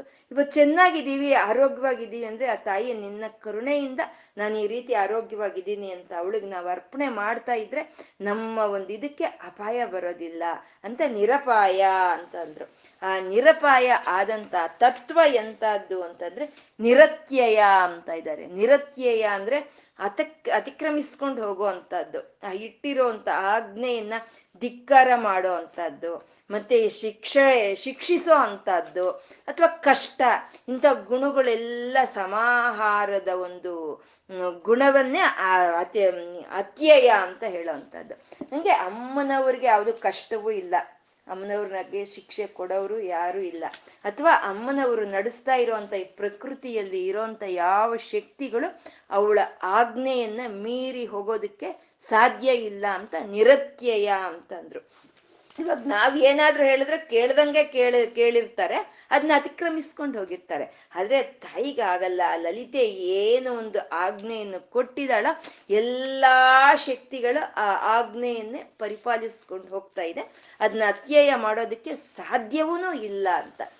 ಈ ಪ್ರಪಂಚ ಎಲ್ಲ, ಈ ಪ್ರಪಂಚದಲ್ಲಿ ಪಂಚಭೂತಗಳು ಕೆಲಸ ಮಾಡೋ ಅಂತ ವಿಧಾನವನ್ನ ನಾವು ಗಮನಿಸಿದ್ರೆ ಯಾರೋ ಒಬ್ರು ಇದನ್ನೆಲ್ಲ ನಡೆಸ್ಕೊಂಡು ಹೋಗ್ತಾ ಇದ್ದಾರೆ ಅಂತ ನಮ್ಮ ಮನಸ್ಸಿಗೆ ಅರಿವಿಗೆ ಬರುತ್ತೆ, ನಮ್ಮ ಮನಸ್ಸಿಗೆ ಗೋಚರವಾಗುತ್ತೆ. ಯಾಕೆಂದ್ರೆ ಒಂದು ಪದ್ಧತಿ ಪ್ರಕಾರ ಸೂರ್ಯ ಉದಯ ಅಸ್ತಮಾನಗಳಾಗ್ಬೋದು, ಭೂಮಿ ತಿರ್ಗೋದಾಗ್ಬೋದು, ಈ ಕಾಲ ಮುಂದೆ ಹೋಗೋದಾಗ್ಬೋದು, ಯಾವುದು ಅದಷ್ಟು ಕದೆ ಇಲ್ಲ. ಇಲ್ಲ ಒಂದು ಪದ್ಧ ಪದ್ಧತಿಯ ಪ್ರಕಾರ ಈ ಪ್ರಕೃತಿ ಎಲ್ಲ ನಡ್ಕೊಂಡು ಹೋಗ್ತಾ ಇದೆ. ಅದ್ ನೋಡಿದ್ರೆ ಯಾರ ಕೈಯಲ್ಲೂ ಇದಿದೆ ಅಂತ ನಮ್ಗೆ ಅನ್ಸುತ್ತೆ ಅಲ್ವಾ. ಇವಾಗ ಒಂದು ತೋಟ ನೋಡ್ತೀವಿ ನಾವು, ಆ ತೋಟ ಚೆನ್ನಾಗಿ ಎಲ್ಲಿ ಕತ್ತರಿಸ್ಬೇಕು ಅಲ್ಲಿ ಕತ್ತರಿಸಿರ್ತಾರೆ, ಎಲ್ಲಿ ಬೆಳೆಸ್ಬೇಕು ಅಲ್ಲಿ ಬೆಳೆಸಿರ್ತಾರೆ. ಒಂದು ಸಣ್ಣಕ್ಕೆ ಒಂದು ಹುಲ್ಲಿರಲ್ಲ, ಒಂದು ಪಾರ್ಥೇನಿಯಂ ಇರಲ್ಲ, ಒಂದು ಕಳ್ಳ ಕಳ್ಳ ಕಳ ಅಂತ ಒಂದು ಅದು ಪ್ರಕಾ ಅಂತ ಅಂದವಾಗಿ ಸುಂದರವಾಗಿ ಒಂದು ತೋಟ ಕಾಣಿಸ್ತಾ ಇದೆ ಅಂತಂದ್ರೆ ಏನರ್ಥ? ಅದಕ್ಕೆ ತೋಟಮಾಲಿ ಇದ್ದಾನೆ ಅಂತ. ಆ ತೋಟಮಾಲಿ ಆ ರೀತಿಯ ತೋಟವನ್ನ ಸಂರಕ್ಷಣೆ ಮಾಡ್ಕೊಳ್ಳೋದಕ್ಕೋಸ್ಕರ ಅದು ಸುಂದರವಾಗಿರುತ್ತೆ ಅಲ್ವಾ. ಹಾಗೆ ಈ ಪ್ರಪಂಚ ಪ್ರಕೃತಿಯನ್ನೆಲ್ಲ ಸಂರಕ್ಷಣೆ ಮಾಡಿಕೊಂಡು ಇದನ್ನೆಲ್ಲ ಒಂದು ಪದ್ಧತಿ ಪ್ರಕಾರ ನಡೆಸ್ತಾ ಇರುವಂತ ತಾಯಿ ಅವಳು ಲಲಿತೆ ಅಂತ. ಇವಾಗ ಒಂದು ಒಂದು ಗಾಲಿಪಟ ಇದೆ, ಗಾಲಿಪಟ ಆಕಾಶದಲ್ಲಿ ಹಾರ್ತಾ ಇದೆ. ಆ ಗಾಲಿಪಟ ಚೆನ್ನಾಗಿ ಆಕಾಶದಲ್ಲಿ ಹಾರ್ತಾ ಇದೆ ಅಂದ್ರೆ ಅದ್ರ ಸೂತ್ರ ಯಾರ್ದೋ ಒಂದು ಕೈಯಲ್ಲಿ ಇರುತ್ತೆ, ಯಾರೋ ಒಬ್ರು ಆ ಸೂತ್ರವನ್ನು ಹಿಡ್ದಿರ್ತಾರೆ. ಅದ್ ನೋಡೋರಿಗೆ ಗಾಲಿಪಟ ಹಾರೋದು ಕಾಣಿಸುತ್ತೆ, ಆದ್ರೆ ಆ ಸೂತ್ರವೂ ಕಾಣಿಸಲ್ಲ, ಆ ಸೂತ್ರ ಯಾರ ಕೈಯಲ್ಲಿ ಇದೆ ಅಂತಾನು ತಿಳಿಯಲ್ಲ. ಹಾಗೆ ಆ ಸೂತ್ರ ಕೈ ಯಾರಾದ್ರೂ ಕೈಯಲ್ಲಿ ಇರೋವರೆಗೂ ಗಾಲಿಪಟ ಚೆನ್ನಾಗಿ ಆಡುತ್ತೆ. ಇಲ್ಲ ಸೂತ್ರ ಕಳಚ್ಕೊಂಡು ಅಂದ್ರೆ ಅದು ಕೆಳಗೆ ಬಿದ್ದೋಗುತ್ತೆ, ಇಲ್ಲ ಅಂದ್ರೆ ಯಾವುದೋ ಒಂದು ಮರದಲ್ಲಿ ಸಿಗಾಕೊಂಡು ಅಲ್ಲೇ ಅದು ಶಿಥಿಲವಾಗಿ ಹೋಗುತ್ತೆ. ಹಾಗೆ ಈ ಪ್ರಪಂಚ ಎಲ್ಲ ಅಮ್ಮ ಅನ್ನೋ ತೋಟಮಾಲಿ ಅನ್ನೋ ಅಮ್ಮನ ಕೈಯಲ್ಲಿ ನಡೀತಾ ಇದೆ. ಅಮ್ಮ ಯಾವ ರೀತಿ ಆಜ್ಞಾಪಿಸಿದ್ರೆ ಆ ರೀತಿ ಎಲ್ಲ ಪ್ರಕೃತಿ ಶಕ್ತಿಗಳೆಲ್ಲ ಕೆಲಸ ಮಾಡ್ಕೊಂಡು ಹೋಗ್ತಾ ಇದೆ. ಅಮ್ಮನವರ ಆಜ್ಞೆಯನ್ನ ಅತಿಕ್ರಮಿಸ್ಕೊಂಡು ಹೋಗುವಂತ ಶಕ್ತಿ ಯಾವುದು ಇಲ್ಲ ಅಂತ ಹೇಳ್ತಾ ನಿರತ್ಯಯ ಅಂತ ಅಂದ್ರು. ನಿರತ್ಯಯ ಅಂತ ದುರ್ಲಭ ಅಂತ ಇದ್ದಾರೆ. ಇಲ್ಲಿವರೆಗೂ ಹೇಳಿದಂಥ ತತ್ವಗಳು ಯಾವ್ದನ್ನ ತುಲಾ ಮಾಡೋಕ್ಕಾಗಲ್ವೋ, ಯಾವುದನ್ನ ಒಂದು ಅತಿಕ್ರಮಿಸ್ಕೊಂಡು ಹೋಗೋಕ್ಕಾಗಲ್ವೋ, ಯಾವುದಕ್ಕೆ ಅಪಾಯಗಳಿಲ್ವೋ, ಯಾವುದನ್ನ ನಾವು ಆಶ್ರಯಿಸ್ಕೊಂಡ್ರೆ ನಮ್ಗೆ ಅಪಾಯಗಳಿಲ್ವೋ, ಇದೆಲ್ಲ ಹೇಳ್ತಾ ಇದ್ರೆ ನಮ್ಗೆಲ್ಲ ಅರ್ಥ ಆಗ್ತಾ ಇದೆ. ಇದು ಇದು ದುರ್ಲಭ ಅಂತ ಇದ್ದಾರೆ. ಇದನ್ನ ನಾವು ತಿಳ್ಕೋಬೇಕು. ಪರತತ್ವ ಅನ್ನೋದು ನಮ್ಗೆ ಒಂದು ಸ್ವಲ್ಪ ಗೋಚರವಾಗಬೇಕು ಅಂದ್ರೆ ಅದೇ ಅತೀ ಕಷ್ಟ ವಾಗಿರುವಂತಹದ್ದು ಅಂತ. ಅದೇ ಬಹುನಾಂ ಜನ್ಮನಾಮಂತೆ ಜ್ಞಾನವಾನ್ ಮಾಂ ಪ್ರಪದ್ಯತೆ ವಾಸುದೇವ ಸರ್ವಮಿತಿ ಸಿಂಹಾತ್ಮ ಸುದುರ್ಲಭ ಅಂತ ಕೃಷ್ಣ ಭಗವದ್ಗೀತೆಯಲ್ಲಿ ಹೇಳಿದೆ. ಅಲ್ಲಿ ಸುದುರ್ಲಭ ಅಂತ ಅಂದ್ರು, ಇಲ್ಲಿ ದುರ್ಲಭ ಅಂತ ಹೇಳ್ತಾ ಇದ್ದಾರೆ. ಅಂದ್ರೆ ಆ ಪರತತ್ವವನ್ನ ನಾವು ಹಿಡ್ಕೋಬೇಕು ಅಂದ್ರೆ ಅದು ಅತ್ಯಂತ ಕಷ್ಟವಾಗಿರೋದು ಅಂತ. ಇಲ್ಲಿ ದುರ್ಲಭ ಅಂತ ಹೇಳ್ತಾ ಇದ್ದಾರೆ, ಅಲಭ ಅಂತ ಹೇಳ್ತಾ ಇಲ್ಲ. ಅಲಭ ಅಂದ್ರೆ ಆಗೋದೇ ಇಲ್ಲ, ಹೋಗು ಅಂತ. ಆಗ್ದಲೇ ಇರೋದಲ್ಲ, ಕಷ್ಟದಿಂದ ಸಾಧಿಸ್ಕೋಬೇಕಾಗಿರೋಂಥ ತತ್ವ ಪರತತ್ವವನ್ನ ನಾವು ಅನುಭವಕ್ಕೆ ಪಡ್ಕೋಬೇಕು ಅಂದ್ರೆ ಅದು ಅತೀ ಕಷ್ಟದಿಂದ ನಾವು ಅದನ್ನ ಸಾಧಿಸ್ಕೋಬೇಕು. ಯಾಕೆ ಸಾಧನೆ ಮಾಡಿ ಸಾಧನೆ ಮೂಲಕ ನಾವು ಪಡ್ಕೋಬೇಕು ಅಂದ್ರೆ ಅದು ಕಷ್ಟ ಇದೆ. ಕಷ್ಟ ಇರೋದು ಯಾವಾಗ್ಲೂ, ಅದು ಶ್ರೇಷ್ಠವಾಗಿರೋದು ಯಾವಾಗ್ಲೂ ಕಷ್ಟವಾಗೇ ಇರುತ್ತೆ ಅಲ್ವಾ. ಆ ಶ್ರೇಷ್ಠವಾದ ಪರತತ್ವವನ್ನು ಪಡ್ಕೋಬೇಕು ಅಂದ್ರೆ ನಾವು ಕಷ್ಟವಾದಂತ ಒಂದು ಸಾಧನೆಯನ್ನ ಮಾಡ್ಕೋಬೇಕು. ಇವಾಗ ಮೆಟ್ಲತ್ಬೇಕು, ಮಾಡಿ ಮೆಟ್ಲತ್ಬೇಕು ಅಂದ್ರೆ ಹತ್ಬಿಡ್ತೀವಿ. ಅದೇ ಹಿಮಾಲಯ ಪರ್ವತ ಹತ್ಬೇಕು ಅಂದ್ರೆ ಅದಕ್ಕೆ ಸಾಧನೆ ಅನ್ನೋದು ಬೇಕಾಗುತ್ತೆ. ಹಾಗೆ ಪರತತ್ವ ಪ್ರಪಂಚದಲ್ಲಿ ಇರೋ ಅಂತ ವಸ್ತುಗಳು ಬೇಕಾದ್ರೆ ನಮ್ಗೆ ಸುಲಭವಾಗಿ ಸಿಕ್ಕುತ್ತೆ. ಆದ್ರೆ ಪ್ರಪಂಚಕ್ಕೆ ಅತೀತವಾದಂತ ತಾಯಿ ನಮ್ಗೆ ಸಿಕ್ಬೇಕು ಅಂದ್ರೆ ಅದು ದುರ್ಲಭ. ಅದನ್ನ ಅತಿ ಸಾಧನೆಯ ಮೂಲಕ ನಾವು ಅದನ್ನ ಪಡ್ಕೋಬೇಕು ಅಂತ. ಸಾಧನೆ ಸಾಧನೆ ಅನ್ನೋದು ನಾವು ಯಾವ ರೀತಿ ಮಾಡ್ಬೇಕು ಹಾಗೆ ಅಂತಂದ್ರೆ, ಬೆಳಗ್ಗೆ ಎದ್ರೆ ಒಂದು ಜಪ ತಪ, ಒಂದು ಪೂಜೆ, ಒಂದು ಪುನಸ್ಕಾರ, ಒಂದು ಉಪಾಸನೆಗಳನ್ನ ನಾವು ಮಾಡ್ತಾ ಇರ್ತೀವಿ. ಮಾಡೋವಾಗ ನಮ್ಗೆ ದಿನದಲ್ಲಿ ಹತ್ತಾರು ಕೆಲಸಗಳಿರುತ್ತೆ. ಆ ಹತ್ತಾರು ಕೆಲಸದಲ್ಲಿ ಇದೇ ಒಂದು ಕೆಲಸ ಅಂತ ನಾವು ಮಾಡಿದ್ರೆ ನಮ್ಗೆ ಆ ಪರತತ್ವ ದುರ್ಲಭವೇ, ನಮ್ಗೆ ಸಿಕ್ಕಲ್ಲ. ಅಂದ್ರೆ ಮಾಡೋದು ಏನ್ ಮಾಡ್ತಾ ಇದ್ದೀನಿ, ಏನ್ ಮಾಡ್ಬೇಕು, ಯಾವ್ದಕ್ಕಾಗಿ ಮಾಡ್ಬೇಕು, ಯಾರನ್ನ ಕುರ್ತು ಮಾಡ್ಬೇಕು ಅಂತ ನಾವು ತಿಳ್ಕೊಂಡು ನಾವು ಆ ಜಪ ತಪಗಳನ್ನ ಮಾಡಿದ್ರೆ ಅವಾಗ ಪರಿತತ್ವ ಅನ್ನೋದು ಒಂದ್ ಸ್ವಲ್ಪ ಕಷ್ಟದ ಒಂದು ಸಾಧನೆಯಿಂದ ನಮ್ಗೆ ಸಿಕ್ಕುತ್ತೆ. ಜ್ಞಾತ್ವ ಕುರಿತ್ವ ಕರ್ಮಾಣಿ, ಏನ್ ಮಾಡ್ತಾ ಇದೆಯೋ ತಿಳ್ಕೊಂಡು ಮಾಡು. ನೀನು ಯಾಕೆ ಮಾಡ್ತಾ ಇದೀಯಾ, ಯಾರನ್ನು ಮಾಡ್ತಾ ಇದೀಯಾ, ಯಾವ ಗುರಿಗಾಗಿ ಮಾಡ್ತಾ ಇದೀಯಾ ಈ ಸಾಧನೆ ಅನ್ನೋದು ತಿಳ್ಕೊಂಡು ಮಾಡಿದ್ರೆ ಅದು ಸಿಕ್ಕುತ್ತೆ ಹೊರತು ಪರತತ್ವ ಅನ್ನೋದು ಸಿಕ್ಕೋದು ಅಷ್ಟು ಸುಲಭವೂ ಅಲ್ಲ ಅಂತ. ಸಾಮಾನ್ಯವಲ್ಲ ಶ್ರೀಹರಿಯ ಸೇವೆ ಅಂತ, ದೊರಕುನ ಇಟುವಂಟಿ ಸೇವಾ ಅಂತ, ಅದಷ್ಟು ಸುಲಭವಾಗಿ ಸಿಕ್ಕೋದು ಅಲ್ಲ. ಮತ್ತೆ ಈ ಸಾಧನೆ ಯಾವ ರೀತಿ ಮಾಡಿದ್ರೆ ನಮ್ಗೆ ಸಿಕ್ಕುತ್ತೆ ಅಂತಂದ್ರೆ, ನಮ್ಮ ಅಂತರ್ ಇಂದ್ರಿಯಗಳು ಬಹಿರ್ ಇಂದ್ರಿಯಗಳನ್ನ ನಿಗ್ರಹಿಸ್ಕೊಂಡಾಗ ನಮ್ಗೆ ಆ ಸಾಧನೆ ಅನ್ನೋದು ನಮ್ಗೆ ಸಿಕ್ಕೋದಕ್ಕೆ ಸಾಧ್ಯ ಆಗುತ್ತೆ. ಬಹಿರ್ ಇಂದ್ರಿಯಗಳು ಅಂದ್ರೆ ನಮ್ಗೆ ತಿಳಿದಿದೆ, ಕಣ್ಣು, ಬಾಯಿ ಬಾಯಿ ಕಿವಿ ಅನ್ನೋದು ಅಂದ್ರೆ, ಕಿವಿ ಅಂದ್ರೆ ಕೇಳಬಾರ್ದನ್ನ ಕೇಳ್ದಲೇ ಇರೋದೇ ಅದೇ ನಿಗ್ರಹಣ ಅಂತ ಹೇಳೋದು. ನೋಡ್ಬಾರ್ದಲೇ ಇರೋದನ್ನ ನೋಡ್ದಲೇ ಇರೋ ಅಂತದ್ದೇ ಬಾಹ್ಯ ಇಂದ್ರಿಯಗಳ ನಿಗ್ರಹಣೆ ಅಂತ ಹೇಳ್ತೀವಿ. ಅಂತರ್ ಇಂದ್ರಿಯ ನಿಗ್ರಹಣೆ ಅಂದ್ರೆ ಮನಸ್ಸು, ಮನಸ್ಸನ್ನ ನಿಗ್ರಹಿಸ್ಕೋಬೇಕು, ನಮ್ಮ ಆಲೋಚನೆಗಳನ್ನ ನಿಗ್ರಹಿಸ್ಕೋಬೇಕು, ನಮ್ಮ ಒಂದು ಬುದ್ಧಿಯನ್ನ ನಿಗ್ರಹಿಸ್ಕೋಬೇಕು. ಹೀಗೆ ಅಂತರ್ ಬಹಿರ್ ಇಂದ್ರಿಯಗಳನ್ನ ನಿಗ್ರಹಿಸ್ಕೊಂಡ್ರೆ ಆವಾಗ ಪರತತ್ವ ಅನ್ನೋದು ನಮ್ಗೆ ಅನುಭವಕ್ಕೆ ಬರುತ್ತೆ. ಅಂದ್ರೆ ಇದೇ ನಮ್ಮಂತ ಸುಲಭವಾದ ಒಂದು ಬಾಹ್ಯ ಬಹಿರಿಂದ್ರಿಯಗಳನ್ನ ಬಹಿರಿಂದ್ರಿಯಗಳನ್ನೇ ಆಗಲ್ಲ ನಮ್ಮ ಕೈಯಲ್ಲಿ, ಇನ್ನು ಅಂತರಿಂದ್ರಿಯಗಳನ್ನ ನಾವು ಹೇಗೆ ನಾವು ಅದನ್ನ ನಿಗ್ರಹಿಸೋದಕ್ಕೆ ಸಾಧ್ಯ ಅಂತ ವೀರಾದಿ ವೀರನು ಶಕ್ತಿಮಂತನಾದನಂತ ಅರ್ಜುನನ್ನೇ ಕೈ ಎತ್ತಿ ಬಿಡ್ತಾನೆ. ಅಸಂಶಯಂ ಮಹಾಬಾಹೋ ಮನೋ ದುರ್ವಿಘ್ನ ನಿಗ್ರಹಂ ಅಂತ ಅವನ ಅರ್ಜುನನೇ ಕೈ ಎತ್ತಿ ಬಿಡ್ತಾನೆ. ಅಪ್ಪ ಕೃಷ್ಣ, ನಂಗೆ ಆಗಲ್ಲ, ನನಗೆ ಬಹಿರಿಂದ್ರಿಯಗಳಾಗ್ಬಹುದು, ಅಂತರಿಂದ್ರಿಯಗಳಾಗ್ಬೋದು, ನಿಗ್ರಹಿಸ್ಕೊಳ್ಳೋದಕ್ಕೆ ನನ್ನ ಕೈಲಾಗಲ್ಲಪ್ಪ ಅಂತ ಕೈ ಎತ್ತಿ ಬಿಡ್ತಾನೆ ಅರ್ಜುನನೇ. ಆಗ ಹೇಳ್ತಾನೆ, ಅಭ್ಯಾಸೇನ ತು ಕೌಂತೆಯ ವೈರಾಗ್ಯೇನ ಚ ಗೃ ಗೃಹ ಗೃಹ್ಯತೆ ಅಂತ ಹೇಳ್ತಾನೆ. ಅಂದ್ರೆ ಅಭ್ಯಾಸ ಮಾಡು, ಅಭ್ಯಾಸ ಮಾಡು, ವೈರಾಗ್ಯವನ್ನು ಬೆಳೆಸ್ಕೊ. ಅಂದ್ರೆ ಅಭ್ಯಾಸ ಮಾಡಬೇಕು, ಅಂತರಿಂದ್ರಿಯಗಳನ್ನ ಬಹಿರಿಂದ್ರಿಯಗಳನ್ನ ನಿಗ್ರಹಿಸ್ಕೊಳ್ಳೋದನ್ನ ಅಭ್ಯಾಸ ಮಾಡ್ಕೋಬೇಕು. ವೈರಾಗ್ಯ ಇದ್ಯಾವುದು, ಈ ಪ್ರಪಂಚದಲ್ಲಿ ಇರೋಂಥ ಯಾವ ವಸ್ತುವು ಶಾಶ್ವತವಾಗಿ ಉಳಿಯಲ್ಲ, ಉಳಿಯೋದು ಆ ತಾಯಿ ಒಬ್ಳೆ, ಷೋಡಶಿ, ನಿತ್ಯ ಯೌವನ, ನೀಲ ಚಿಕುರ ಆದ ದುರ್ಗಾಂಬ ಮಾತ್ರನೇ ಉಳಿತಾಳೆ ಅಂತ ನಾವು ಆ ವೈರಾಗ್ಯವನ್ನು ಬೆಳೆಸ್ಕೊಂಡ್ರೆ ಆವಾಗ ಆ ತತ್ವ ಅನ್ನೋದು ನಮ್ಗೆ ಅರ್ಥ ಆಗುತ್ತೆ. ಆ ಅಷ್ಟು ಒಂದು ಕಷ್ಟದ ಸಾಧನೆಯಿಂದ ನಮ್ಗೆ ತಿಳಿಪಡುವಂತ ತತ್ವವನ್ನ ದುರ್ಲಭ ಅಂತಂದ್ರು, ದುರ್ಗಮ ಅಂತ ಇದಾರೆ, ದುರ್ಲಭ ದುರ್ಗಮ ಅಂತ. ಅಂದ್ರೆ ಸಾಧನೆನೇ ಕಷ್ಟ ಅಲ್ಲ, ಅದನ್ನ ಅದನ್ನ ಹಿಡ್ಕೊ ಸಾಧನಾ ಮಾರ್ಗವೂ ಕಷ್ಟವೇ, ಅದನ್ನ ತಿಳ್ಕೊಳ್ಳೋದನ್ನು ಕಷ್ಟವೇ ಅಂತ ದುರ್ಗಮ ಅಂತ ಹೇಳ್ತಾ ಇದ್ದಾರೆ. ಅಂದ್ರೆ ಯಾವಾಗ್ಲಾದ್ರೂ ಸರಿ ಹೇಳೋದು ಹೇಗೆ ಹೇಳ್ತೀವಿ, ವಾಕಿನ ಮೂಲಕ ಹೇಳ್ತೀವಿ. ಕೇಳೋದು ಹೇಗೆ ಕೇಳಿಸ್ಕೊಳ್ತೀವಿ, ಕಿವಿಯ ಮೂಲಕ ಕೇಳಿಸ್ಕೊಳ್ತೀವಿ.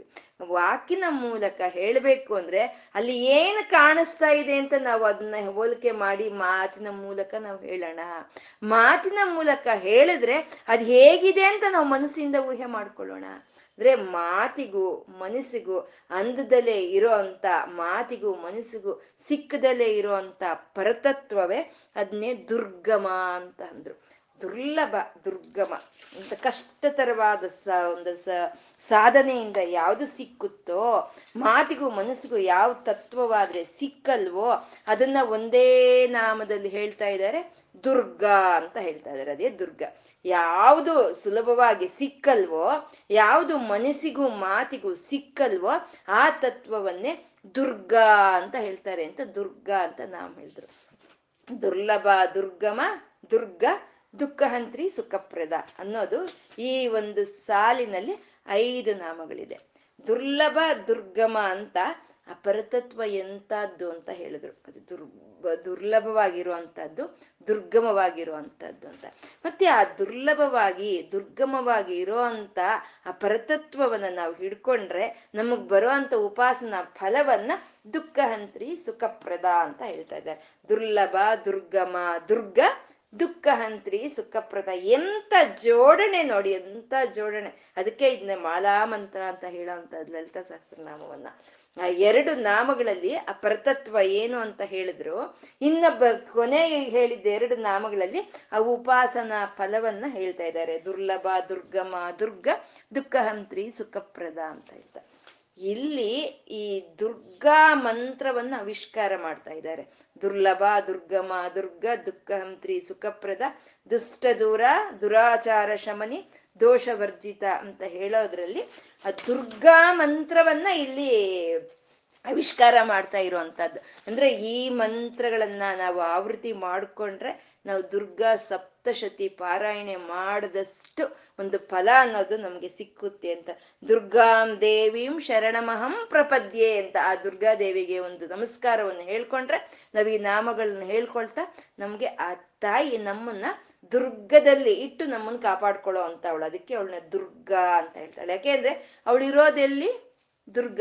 ಮಾಮಕ ಮನೋ ದುರ್ಗೆ ಅಂದ್ರು ಶಂಕರರು. ಆ ಮನಸ್ಸು, ನಮ್ಮ ಮನಸ್ಸು ಅನ್ನೋ ಒಂದು ಗುಹೆ, ಈ ದುರ್ಗೆಯಲ್ಲಿ ಇರೋಂತ ತಾಯಿ ನಮ್ಮನ್ನ ದುರ್ಗದಲ್ಲಿ ಇಟ್ಕೊಂಡು ನೋಡ್ಕೊಳ್ತಾಳಂತೆ. ಅವಳು ಆ ಉಪಾಸನೆಗೆ ಅಷ್ಟೊಂದು ಒಂದು ಫಲ ಅನ್ನೋದು ಇರೋವಂಥದ್ದು. ಮತ್ತೆ ಈ ದುರ್ಗಾದೇವಿ ಅಂತ ಅಮ್ಮನವ್ರಿಗೆ ಆ ಹೆಸರು ಯಾಕೆ ಬಂತು ಅಂತಂದ್ರೆ, ದುರ್ಗಾ ಅನ್ನೋ ರಾಕ್ಷಸನ ಸಂಹಾರ ಮಾಡ್ತಾಳೆ ತಾಯಿ. ಹಾಗಾಗಿ ರಾಕ್ಷಸ ದುರ್ಗಾ ಅನ್ನೋ ರಾಕ್ಷಸನ ಸಂಹಾರ ಮಾಡಿದಂತ ತಾಯಿಯ ಹೆಸರು ದುರ್ಗಾದೇವಿ ಆಯ್ತು. ಮತ್ತೆ ಯಾವಾಗ್ಲೋ ಇದ್ದ ದುರ್ಗಾ ಅನ್ನೋದು ರಾಕ್ಷಸ, ಅವನ ಆಗೋಯ್ತು ಬಿಡು, ಇನ್ನೇನು ಅವನದು ಅನ್ನೋಗಿಲ್ಲ. ದುರ್ಗಾ ಅಂತಂದ್ರೆ ದೂಶಬ್ದಗಳು. ದೂಶಬ್ದಗಳು ಅಂದ್ರೆ ದುರಾಶ, ದುರಿತ, ದುಃಖ, ದುರಹಂಕಾರ, ದುರ್ಮದ, ದುರ್ಮರಣ, ನಿಮ್ಮಿಷ್ಟ, ಎಷ್ಟು ದೂಗಳಿದೆಯೋ ಎಲ್ಲ ಹಾಕ್ಕೊಳ್ಳಿ.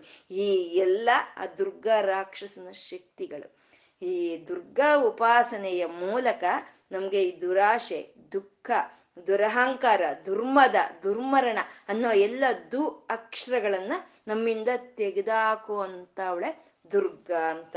ದುರ್ಗಾದೇವಿ ದುರಿತ ನಿವಾರಿಣಿ, ಎಲ್ಲ ದುರಿತಗಳನ್ನ ನಮ್ಮಿಂದ ನಿವಾರಣೆ ಮಾಡುವಂತ ತಾಯಿ ಅವಳು ದುರ್ಗಾ ಅಂತ.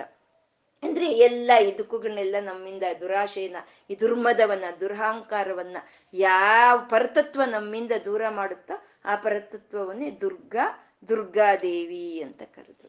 ಮತ್ತೆ ದುರ್ಗಾ ಅಂತಂದ್ರೆ ಈ ದುರ್ಗಾ ಒಂದು ಆ ಒಂದು ಅರಣ್ಯದಲ್ಲಿ ಇರೋರ್ಗಾಗಬಹುದು, ಶತ್ರುಗಳ ಮಧ್ಯದಲ್ಲಿ ಇರೋರ್ಗಾಗಬಹುದು, ಅಥವಾ ಇನ್ನು ಯಾವುದು ನನ್ನ ಮನಸ್ಸಿಗೆ ಏನು ತೋಚ್ತಾ ಇಲ್ಲ ಅನ್ನೋಂಥ ಪರಿಸ್ಥಿತಿಯಲ್ಲಾಗ್ಬೋದು. ದುರ್ಗಾ ಅಂತ ಕರೆದ್ರೆ ಸಾಕು, ಬಂದು ನಮ್ಗೆ ಆ ಮಾರ್ಗವನ್ನ ಸುಗಮವನ್ನಾಗಿ ಮಾಡ್ತಾಳಂತೆ.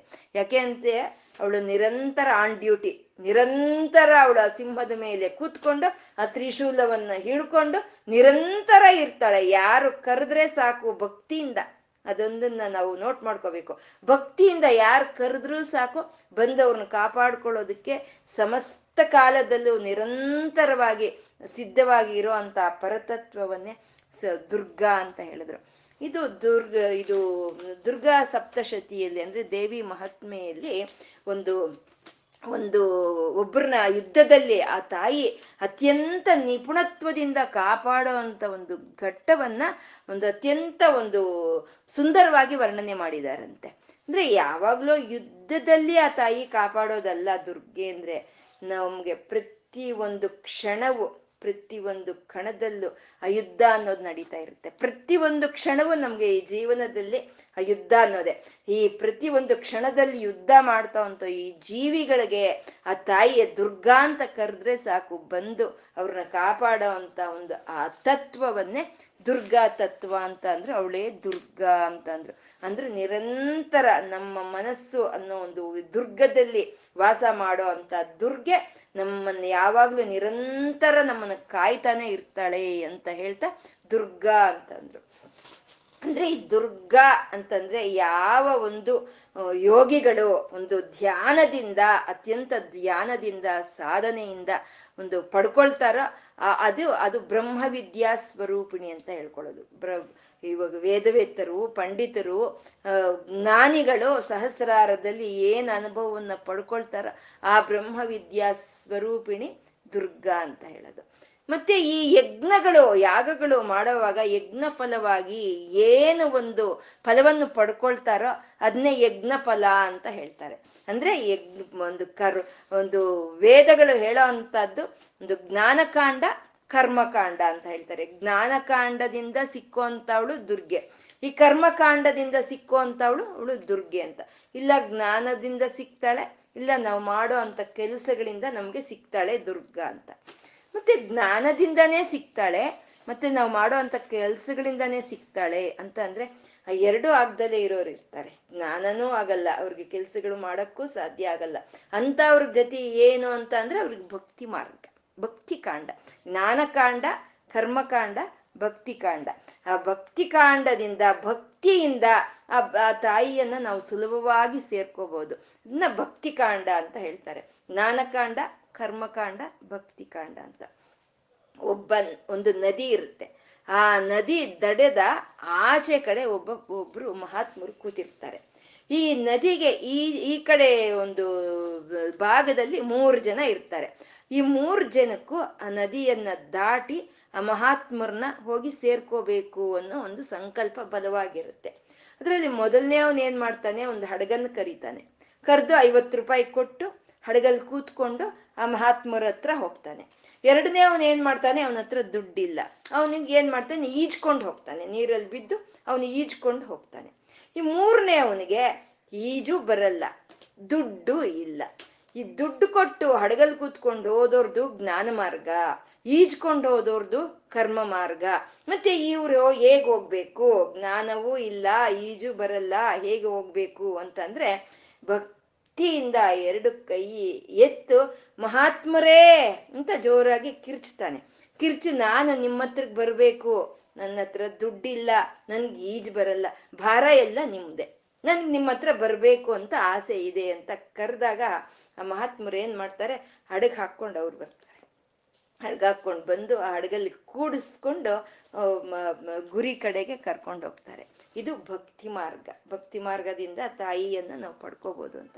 ಈ ಜ್ಞಾನ ಮಾರ್ಗ, ಕರ್ಮ ಕ ಮಾರ್ಗ ಅನ್ನೋದು, ಜ್ಞಾನ ಮಾರ್ಗದಿಂದ ನಾವು ಜ್ಞಾನವನ್ನ ಸಂಪಾದನೆ ಮಾಡ್ಕೊಂಡು ಹೋದ್ರೆ ನಮ್ಗೆ ತುದಿಯಲ್ಲಿ ಸಿಕ್ಕುತ್ತೆ ಆ ಪರತತ್ವ, ಜ್ಞಾನ ಎಲ್ಲ ನಮ್ಗೆ ಬಂದ ಮೇಲೆ ಸಿಕ್ಕುತ್ತೆ ಪರತತ್ವ. ಕರ್ಮಕಾಂಡ ಕಷ್ಟ ಪಟ್ಕೊಂಡು ಗುರಿ ತಲುಪದ ಮೇಲೆ ಸಿಕ್ಕುತ್ತೆ ಪರತತ್ವ. ಭಕ್ತಿಗೆ ಹಾಗಲ್ಲ, ಭಕ್ತಿ ಶುರು ಆಗ್ತಿದ್ದಂಗೆ, ಭಕ್ತಿಯಿಂದ ನಮ್ಮ ಸಾಧನೆ ಮುಂದೆ ಹೋಗ್ತಿದ್ದಾಗೆ ಆ ಮಾರ್ಗವೇ ನಮ್ಗೆ ಆನಂದವಾಗಿರುತ್ತೆ, ಆ ಮಾರ್ಗವೇ ನಮ್ಗೆ ಒಂದು ಸಂತೋಷವನ್ನು ಕೊಡುವಂತದ್ದು. ಯಾಕೆಂದ್ರೆ ಹಡಗಲ್ಲಿ ಕೂಡಿಸ್ಕೊಂಡು ಅವ್ರು ಬಿಜದ ಮೇಲೆ ಕೈ ಹಾಕೊಂಡು ಮಾತಾಡ್ಸ್ಕೊಂಡು ಮಾತಾಡ್ಸ್ಕೊಂಡು ಕರ್ಕೊಂಡು ಹೋದ್ರು ಅಲ್ವಾ. ಹಡಗಲ್ಲಿ ಹೋದವರು ಆ ಗುರಿ ಸೇರಿದ ಮೇಲೆ ಸಿಕ್ಕಿದ್ರು, ಈಜ್ಕೊಂಡು ಹೋದವನು ದಡ ಸೇರಿದ ಮೇಲೆ ಸಿಕ್ತು. ಇವನ್ಗೆ ಆ ಹಡಗಲ್ಲಿ ಪಕ್ಕದಲ್ಲಿ ಕೂಡಿಸ್ಕೊಂಡು ಮಾತಾಡ್ಕೊಂಡು ಬಿಜದ ಮೇಲೆ ಕೈ ಹಾಕೊಂಡು ಕರ್ಕೊಂಡೋದ್ರು. ಅಂದ್ರೆ ಭಕ್ತಿ ಮಾರ್ಗ ಅನ್ನೋದು ಶುರು ಮಾಡ್ತಿದ್ದಾಗೆ ಆ ಪ್ರಯಾಣದಲ್ಲೇ ಅಂತ ಆನಂದ ಇರುತ್ತೆ ಅಂತ. ಹಾಗೆ ಯಜ್ಞಕಾಂಡವಾಗಿ, ಕರ್ಮಕಾಂಡವಾಗಿ, ಭಕ್ತಿ ಕಾಂಡವಾಗಿ ಹಸಿಕ್ಕೋ ಒಂದು ಆ ಪರತತ್ವವನ್ನೇ ದುರ್ಗಾ ದುರ್ಗಾದೇವಿ ಅಂತ ಕರೆದ್ರು. ಆ ಉಪಾಸನೆಗೆ ಬರುವಂತ ಫಲಿತ ಏನಪ್ಪ ಅಂತಂದ್ರೆ ದುಃಖಹಂತ್ರಿ ಸುಖಪ್ರದ ಅಂತಂದ್ರು. ದುಃಖಗಳನ್ನೆಲ್ಲ ನಿರ್ಮೂಲನೆ ಮಾಡ್ತಾ ಸುಖವನ್ನು ಕೊಡ್ತಾಳೆ ಅಂತ. ದುಃಖಗಳ ನಿರ್ಮೂಲನೆ ಅಂತ ಅಂದ್ರೆ ಒಂದು ದುಃಖ ಹೋದ್ಮೇಲೆ ಒಂದು ದುಃಖ, ಒಂದು ದುಃಖ ಹೋದ್ಮೇಲೆ ಒಂದು ದುಃಖ ಬರ್ತಾ ಇರುತ್ತೆ. ಸರಿ, ಈ ಲೋಕದ ಪ್ರಾಥಮಿಕವಾಗಿ ನಾವು ಅಂದ್ರೆ ಇನಿಷಿಯಲಿ ಅಂತೀವಲ್ವಾ, ಪ್ರಾಥಮಿಕವಾಗಿ ನಾವೇನ್ ಕೇಳ್ತೀವಿ, ದುಃಖ ಹಂತ್ರಿ ಸುಖಪ್ರದ ಅಂದ್ರೆ ನಮಗ್ ಬಂದಿರೋ ದುಃಖಗಳು ಹೋಯಿತು, ನಮ್ಗೆ ಸುಖ ಬಂತು, ಸರಿಯಾಗೆ ಇದೆ ಅಂತ ಅನ್ಕೊಳ್ತೀವಿ. ಆದ್ರೆ ದುಃಖ ಹೋಗೋದು ಅಂದ್ರೆ ಎಷ್ಟು ದುಃಖ ಹೋಗ್ಬೇಕು, ಎಷ್ಟು ದುಃಖಗಳನ್ನ ತೆಗಿಬೇಕು.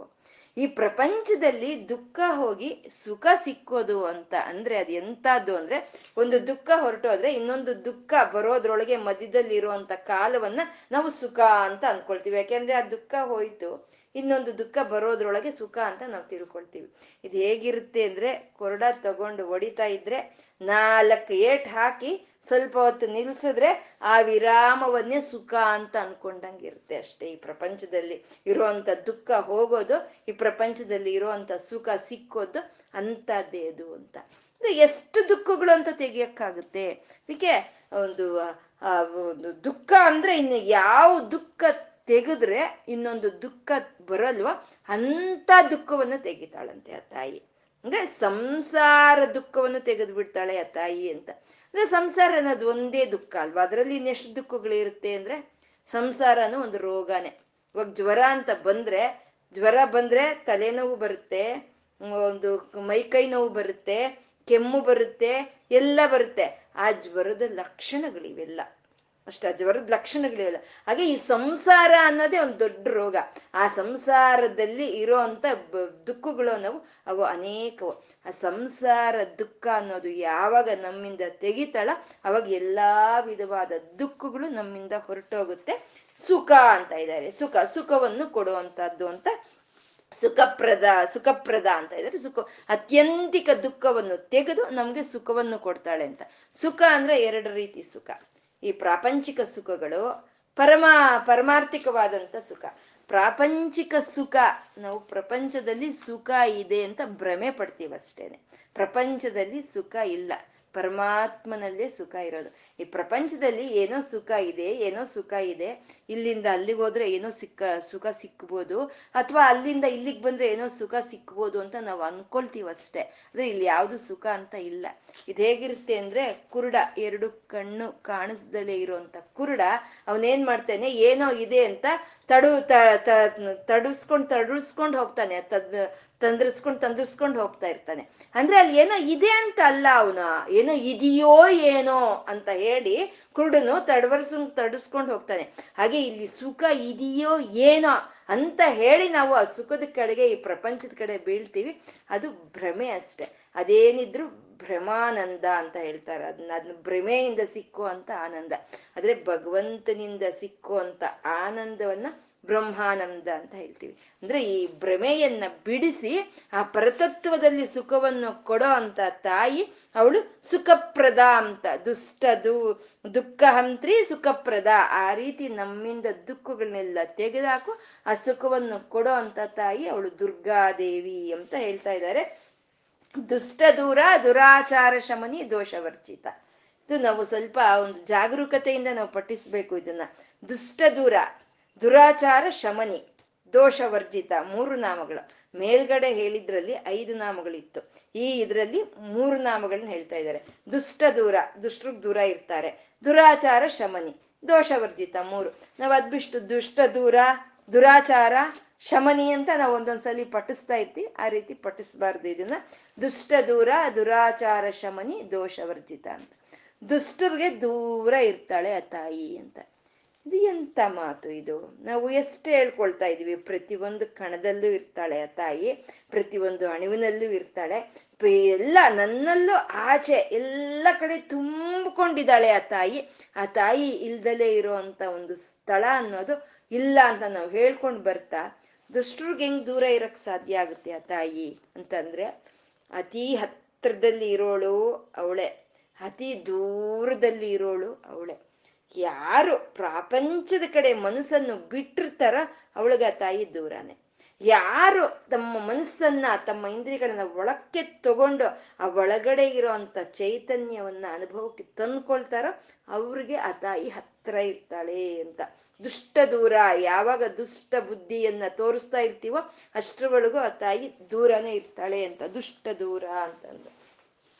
ಸೂರ್ಯ ಆಕಾಶದಲ್ಲಿ ಕಾಣಿಸ್ತಾನೇ ಇದ್ದಾನೆ, ಆ ಕಾಣಿಸ್ತಾ ಇದ್ದಾನೆ, ಸೂರ್ಯ ಕಾಣಿಸ್ತಾ ಇದ್ದಾನೆ, ಸೂರ್ಯೋದಯವಾಗಿದೆ, ಆ ಸೂರ್ಯನಿಂದಾನೇ ಇವತ್ತು ನನ್ನ ಈ ದಿನ ಅನ್ನೋದು ಒಂದು ಚೈತನ್ಯ ಭರಿತವಾಗಿರುತ್ತೆ ಅಂತ ತಿಳ್ಕೊಂಡು ನಮಸ್ಕಾರ ಮಾಡೋರಿಗೆ ಸೂರ್ಯನ ಕಾಣಿಸ್ತಾನೆ, ಎದುರುಗಡೆನೆ ಕಾಣಿಸ್ತಾನೆ. ಆ ಅರಿವೇ ಇಲ್ಲ, ಆ ಸೂರ್ಯನ ಬೆಳಕು ಬಂದಿದೆ, ಆ ಬೆಳಕಲ್ಲಿ ನಮ್ಮ ಕೆಲಸ ನಾವು ಮಾಡ್ಕೊಳ್ಳೋಣ, ಹಪ್ಪಳ ಸೊಂಡಿಗೆ ಒಣಗಾಕೊಳ್ಳೋಣ ಅಂತ ಅಂತ ಅಂದ್ಕೊಳ್ಳೋರಿಗೆ ಆ ಸೂರ್ಯನ ಅನುಭವ ಎಲ್ಲಿ ಬರುತ್ತೆ? ದೂರವೇ ಆಗ್ತಾನೆ. ಹಾಗೆ ಆ ತಾಯಿಯ ಒಂದು ಅನುಭವ ಪಡ್ಕೋಬೇಕು ಅನ್ನೋ ಪ್ರಯತ್ನದಲ್ಲಿ ಇರೋರಿಗೆ ಆ ತಾಯಿ ಹತ್ರ ಇರ್ತಾಳೆ, ಆ ಪ್ರಯತ್ನ ಬಿಟ್ಟು ಈ ಲೋಕದ ಕಡೆ ಹೋಗೋರ್ಗೆ ಅವಳು ದೂರ ಇರ್ತಾಳೆ ಅಂತ, ದುಷ್ಟ ದೂರ ಅಂತಂದ್ರು. ಪಕ್ಷಿ ಪಶುಗಳಿಗಿರುತ್ತೆ, ಪಶುಗಳಿಗೆ ಬೆನ್ನು ಮೂಳೆ ಅನ್ನೋದು ನೀ ಸ್ಟ್ರೈಟ್ ಆಗಿರಲ್ಲ, ಅದಕ್ಕೆ ಹಿಂಗೆ ಅಡ್ಡಲಾಗಿರುತ್ತೆ. ಯಾವಾಗ ಅಡ್ಡಲಾಗಿರುತ್ತೋ ಅದಕ್ಕೆ ತಲೆ ಎತ್ತಿ ಮೇಲೆ ನೋಡೋದಕ್ಕೆ ಸಾಧ್ಯ ಇಲ್ಲ. ಹಾಗಾಗಿ ಅದಕ್ಕೆ ಪರಮಾತ್ಮನ ಅನುಭವ ಅನ್ನೋದು ಪಶುಗಳಿಗೆ ಬರಲ್ಲ.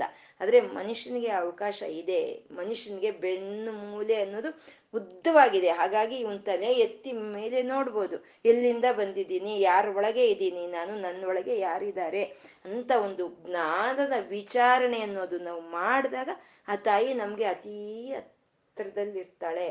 ಇಲ್ಲ ಪ್ರಪಂಚದ ಕಡೆ ನಮ್ಮ ಮನಸ್ಸು ಬಿಟ್ಟಷ್ಟೊತ್ತು ಅವಳು ದೂರವಾಗೇ ಇರ್ತಾಳೆ ಅಂತ ದುಷ್ಟ ದೂರ ಅಂತಂದ್ರು.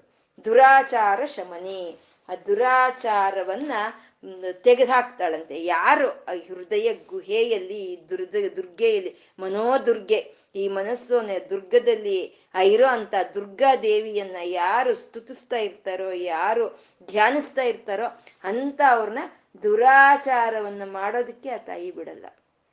ಭಕ್ತರಾಗಿರೋರು ಯೋಚನೆ ಮಾಡ್ತಾರೆ, ಈ ಕೆಲಸ ನಾನು ಮಾಡಬಹುದಾ, ಈ ಕೆಲಸ ನಾನು ಮಾಡಬಹುಬ ಮಾಡಬಾರ್ದ, ಈ ಕೆಲಸ ಮಾಡಿದ್ರೆ ಲಲಿತೆಗೆ ಪ್ರೀತಿ ಆಗುತ್ತಾ, ಲಲಿತಾ ಪ್ರೀತಿದಾಯಕಂ ಆಗುತ್ತಾ, ಈ ಕೆಲಸ ಮಾಡಿದ್ರೆ ಲಲಿತೆಗೆ ಪ್ರೀತಿ ಆಗಲ್ವಾ ಅನ್ನೋದು ಯೋಚನೆ ಮಾಡ್ತಾರೆ. ಆಗ ಹಾಗಾಗಿ ಏನಾಗುತ್ತೆ, ದುಷ್ಟ ದುಷ್ಟತನ ಅನ್ನೋದು ದೂರವಾಗಿ ಹೋಗುತ್ತೆ. ಸದಾಚಾರ ದುರಾಚಾರ. ಸದಾಚಾರ ಅಂದ್ರೆ ವೇದಗಳು ಹೇಳಿರೋದನ್ನ ಮಾಡೋ ಅಂತದ್ದು ಸದಾಚಾರ. ವೇದಗಳು ಏನ್ ಮಾಡಬೇಡ ಅಂತ ಹೇಳಿದೆಯೋ ಅದನ್ನ ಮಾಡ್ತಾ ಇದ್ರೆ ಅದು ದುರಾಚಾರ ಆಗುತ್ತೆ. ಆ ತಾಯಿ ಹೃದಯದಲ್ಲಿ ಯಾರು ಆ ಭಗವಂತನ ಅನುಭವವನ್ನು ಪಡ್ಕೊಳ್ತಾ ಇರ್ತಾರೋ ಅಂತ ಅವ್ರು ಯಾವತ್ತಿಗೂ ಈ ದುರಾಚಾರವನ್ನು ಮಾಡೋದಕ್ಕೆ ಸಾಧ್ಯ ಇಲ್ಲ, ಅವಳು ಬಿಡಲ್ಲ ಅಂತ ದುರಾಚಾರ ಶಮನಿ ಅಂತ ಹೇಳ್ತಾ ದೋಷವರ್ಜಿತ ಅಂತಂದ್ರು. ದೋಷವರ್ಜಿತ ಅಂದ್ರೆ ಯಾವುದು ನಾವಿಲ್ಲಿವರೆಗೂ ಹೇಳ್ಕೊಂಡಂತ ಆ ತತ್ವದಲ್ಲಿ ಯಾವುದು ದೋಷಗಳು ಇಲ್ಲ ಅಂತ. ದೋಷಗಳು ಅಂದ್ರೆ ದೋಷಗಳೆಲ್ಲ ಈ ಶರೀರಕ್ಕಿರುತ್ತೆ, ಹುಟ್ಟೋದು, ಬೆಳೆಯೋದು, ಕ್ಷೀಣಿಸಿ ಹೋಗೋದು, ನಶಿಸಿ ಹೋಗೋದು, ಮತ್ತೆ ಮೃತ್ಯುವ ಇದಕ್ಕೆ ಬೀಳೋ ಅಂಥದ್ದು ಶರೀರಕ್ಕಿರುತ್ತೆ. ಆ ಚೈತನ್ಯಕ್ಕಿರಲ್ಲ. ಆ ಚೈತನ್ಯ ರೈ ಒಂದು ಉಪಾಧಿ ರಹಿತಳಾದಂಥ ತಾಯಿಗೆ ಈ ದೋಷಗಳು ಯಾವುದು ಇಲ್ಲ ಅಂತ ಹೇಳ್ತಾ ಇದ್ದಾರೆ. ಅಂದ್ರೆ ಇದು ನಿರೂಪಾದಿ ಒಂದು ತತ್ವವನ್ನ ತೋರಿಸ್ತಾ ಇದ್ದಾರೆ. ನಿರೂಪಾದಿರ್ ನಿರೀಶ್ವರ ಅಂತ ಅಲ್ಲಿ ಹೇಳಿದ್ರು. ಅಂದ್ರೆ ಯಾವುದು ಉಪಾಧಿ ಇಲ್ಲ ಅಂತ. ಇದು ಆತ್ಮತತ್ವಕ್ಕೆ ಹೇಳ್ತಾ ಇದ್ದಾರೆ. ಈ ಆತ್ಮತತ್ವಕ್ಕೆ ಯಾವುದೇ ವಿಧವಾದ ದೋಷಗಳು ಇಲ್ಲ ಅಂತ ದೋಷವರ್ಜಿತ ಅಂತಂದು. ಸರ್ವಜ್ಞ ಅಂತ ಇದ್ದಾರೆ. ಸರ್ವಜ್ಞ ನಾವು ಏನು ಹೇಳ್ಕೊಂಡು ಬರ್ತಾ ಇದ್ದೀವೋ ಆ ತಾಯಿ ಸರ್ವಜ್ಞಳು. ಅಂದ್ರೆ ಸಮಸ್ತವನ್ನು ಅಳ ತಿಳ್ಕೊಂಡಿರೋ ಅಂತ ಅವಳು. ಮೂರು ಕಾಲಗಳಲ್ಲಿ, ಮೂರು ಲೋಕಗಳಲ್ಲಿ ಎಲ್ಲಿ ಏನು ನಡೆಯುತ್ತೆ, ಎಲ್ಲಿ ಯಾವುದು ಯಾವ ರೀತಿ ಇದೆ ಅಂತ ಸಮಸ್ತ ವಾದ ಜ್ಞಾನವು ಯಾರಿಗೆ ತಿಳಿದಿದೆಯೋ ಅವಳೇ ಸರ್ವಜ್ಞ ಅಂತ ಹೇಳಿದ್ರು. ಸಮಸ್ತವೂ ತಿಳಿದಿದೆ. ಸೃಷ್ಟಿಕರ್ತನಾದಂಥ ಬ್ರಹ್ಮದೇವರು ಜ್ಞಾನದೇವರು ಅಂತ ಹೇಳ್ತೀವಿ. ಆ ಬ್ರಹ್ಮದೇವರಿಂದನೇ ವೇದಗಳೆಲ್ಲ ಬಂದಿರೋ ಅಂತದ್ದು. ಆದರೆ ಬ್ರಹ್ಮದೇವರು ಯಾವ ರೀತಿ ಸೃಷ್ಟಿಯಾದ್ರೋ ಬ್ರಹ್ಮದೇವ್ರಿಗೂ ತಿಳಿದಿಲ್ಲ. ಅಥವಾ ಬ್ರಹ್ಮದೇವರ ಆಯುಷ್ಯು ಅನ್ನೋದು ಎಲ್ಲಿವರೆಗೂ ಇರುತ್ತೋ ಅದು ಆ ಬ್ರಹ್ಮದೇವ್ರಿಗೂ ತಿಳಿದಿಲ್ಲ. ಆದ್ರೆ ತಾಯಿಗೆ ತಿಳಿದಿರುತ್ತೆ, ಎಲ್ಲವೂ ಸಮಸ್ತವೂ ಆ ತಾಯಿಗೆ ತಿಳಿದಿರುತ್ತೆ ಅಂತ ಸರ್ವಜ್ಞ ಅಂತ ಹೇಳಿದ್ರು. ಸಮಸ್ತವೂ ತಿಳಿದಿರುತ್ತೆ ಅಂತ. ಒಂದು ಸರೋವರದಲ್ಲಿ ಒಂದು ಮೀನಿರುತ್ತೆ. ಆ ಮೀನು ಆ ಕಡೆ ಈ ಕಡೆ ತಿರುಗ್ತಾ ಇದೆ. ಆ ಮೀನಿನ ಒಂದು ಹತ್ರ ಒಂದು ಬಾತುಕೋಳಿ ಕಾದ್ ನಿಂತ್ಕೊಂಡಿದೆ. ಸಮಯ ನೋಡಿ ಆ ಮೀನನ್ನ ಹಿಡಿಯೋಣ ಅಂತ ಬಾತುಕೋಳಿ ಕಾದ್ಕೊಂಡಿದೆ.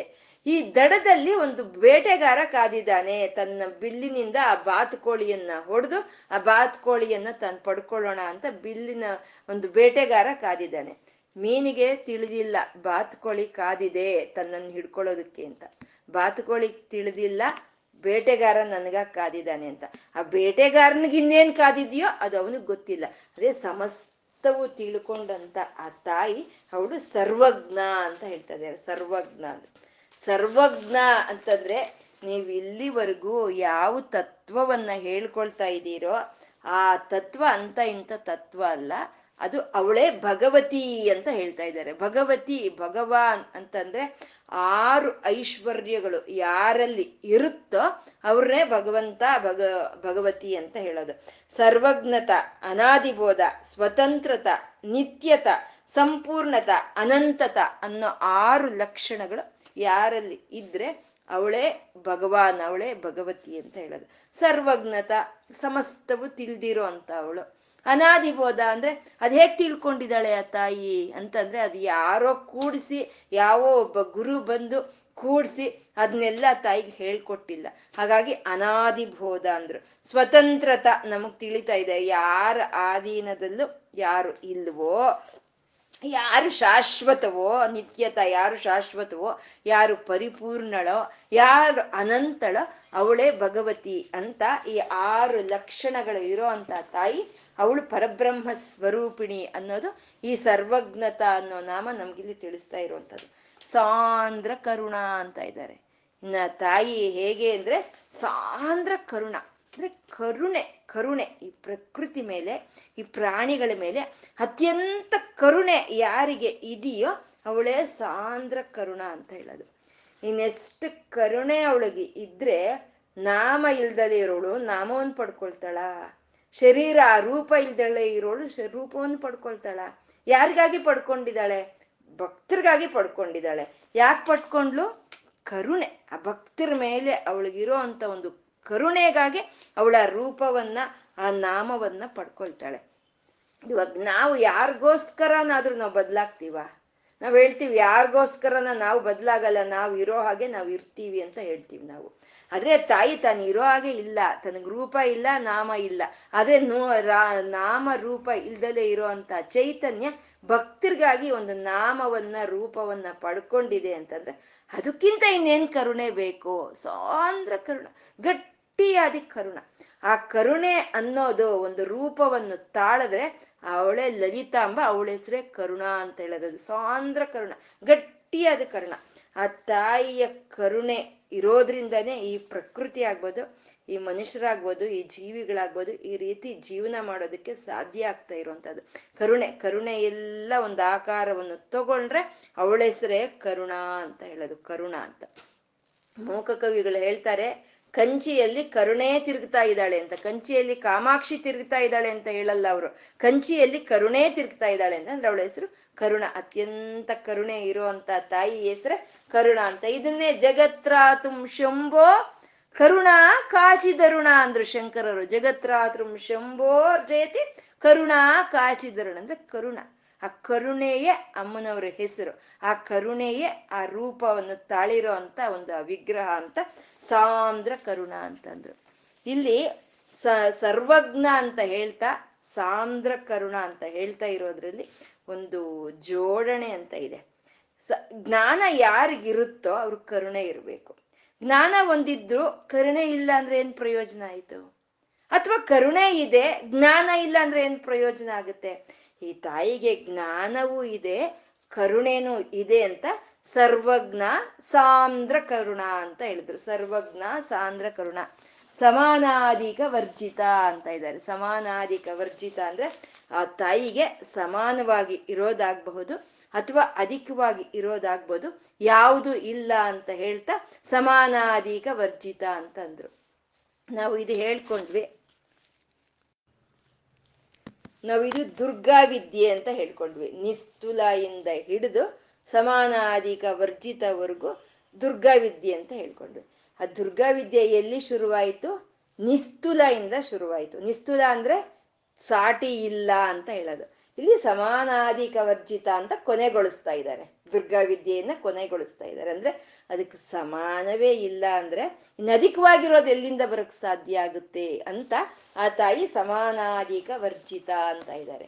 ಇಲ್ಲಿ ದುರ್ಗಾ ವಿದ್ಯೆಯಲ್ಲಿ ಹೇಳಿರೋ ಅಂತ ಒಂಬತ್ತು ನಾಮಗಳು ನಿಸ್ತುಲ, ನೀಲಚಿಕುರ, ನಿರಪಾಯ, ನಿರತ್ಯಯ, ದುರ್ಲಭ, ದುರ್ಗಮ, ಸರ್ವಜ್ಞ, ಸಾಂದ್ರ ಕರುಣ, ಸಮಾನಾಧಿಕ ವರ್ಜಿತ ಅಂತ ಹೇಳೋದ್ರಲ್ಲಿ ಆ ದುರ್ಗೆಯ ಒಂದು ತತ್ವಗಳನ್ನ ಹೇಳಿದ್ರೆ ಆ ದುರ್ಗಾ ತತ್ವದಿಂದ ಆ ದುರ್ಗಾ ಉಪಾಸನೆಯಿಂದ ಬರೋ ಅಂತ ಒಂದು ಉಪಾಸನಾ ಫಲಗಳನ್ನ ದುಃಖಹಂತ್ರಿ, ಸುಖಪ್ರದ, ದು ದುರಾಚಾರ ಶಮನಿ ಅಂತ ಹೇಳ್ತಾ ಇದ್ದಾರೆ. ಅಂದ್ರೆ ಒಂದು ಅತೀ ಕಷ್ಟವಾಗಿ ಯಾವುದನ್ನ ಒಂದು ಸಮಾನವಾಗಿ ಇರೋದು ಇಲ್ವೋ, ಯಾವುದಕ್ಕೆ ಅಧಿಕವಾಗಿ ಇರೋದು ಇಲ್ವೋ, ಯಾವುದಕ್ಕೆ ಅಪಾಯಗಳು ಇಲ್ವೋ, ಯಾವುದೇ ಮನಸ್ಸಿಗೂ ತೋಚಲ್ಲ ಮಾತಿಗೂ ತೋಚದಲ್ಲಿ ಇರುವಂತ ದುರ್ಲಭವಾದಂತ ತತ್ವ ಯಾವ್ದಿದೆಯೋ ಅದೇ ದುರ್ಗಾ. ದುರ್ಗಾ ಅಂದ್ರೆ ಸಾಕು, ಬಂದು ನಮ್ಮಲ್ಲಿರೋಂಥ ದುರಿತಗಳನ್ನೆಲ್ಲ ನಿವಾರಣೆ ಮಾಡೋ ಅಂತ ಆ ದುರ್ಗಾ ಅವಳು ಒಂದು ಭಕ್ತಿಗೆ ಸಿಕ್ಕೋ ಅಂತ ಒಂದು ಭಕ್ತ ಸೌಭಾಗ್ಯದಾಯಿನಿ ಅವಳು ಅಂತ ಹೇಳ್ತಾ ಆ ಉಪಾಸನಾ ಫಲವಾಗಿ ದುಃಖಹಂತ್ರಿ, ಸುಖಪ್ರದ, ನಮ್ಮಲ್ಲಿ ಇರುವಂತ ಸಂಸಾರ ದುಃಖವನ್ನ ತೊಲಗಿಸಿ ನಮ್ಗೆ ಒಂದು ಮೋಕ್ಷ ಅನ್ನೋ ಒಂದು ಸುಖವನ್ನು ಕೊಡೋ ಅಂತ ಅವಳು ಅವಳು ದುಷ್ಟರಿಗೆ ದೂರವಾಗಿ ಇರ್ತಾಳೆ. ಭಕ್ತರಿಗೆ ಆ ಮನೋದುರ್ಗೆ, ಆ ಮನಸ್ಸು ಅನ್ನೋ ದುರ್ಗದಲ್ಲೇ ನಾ ವಾಸ ಮಾಡ್ತಾಳೆ.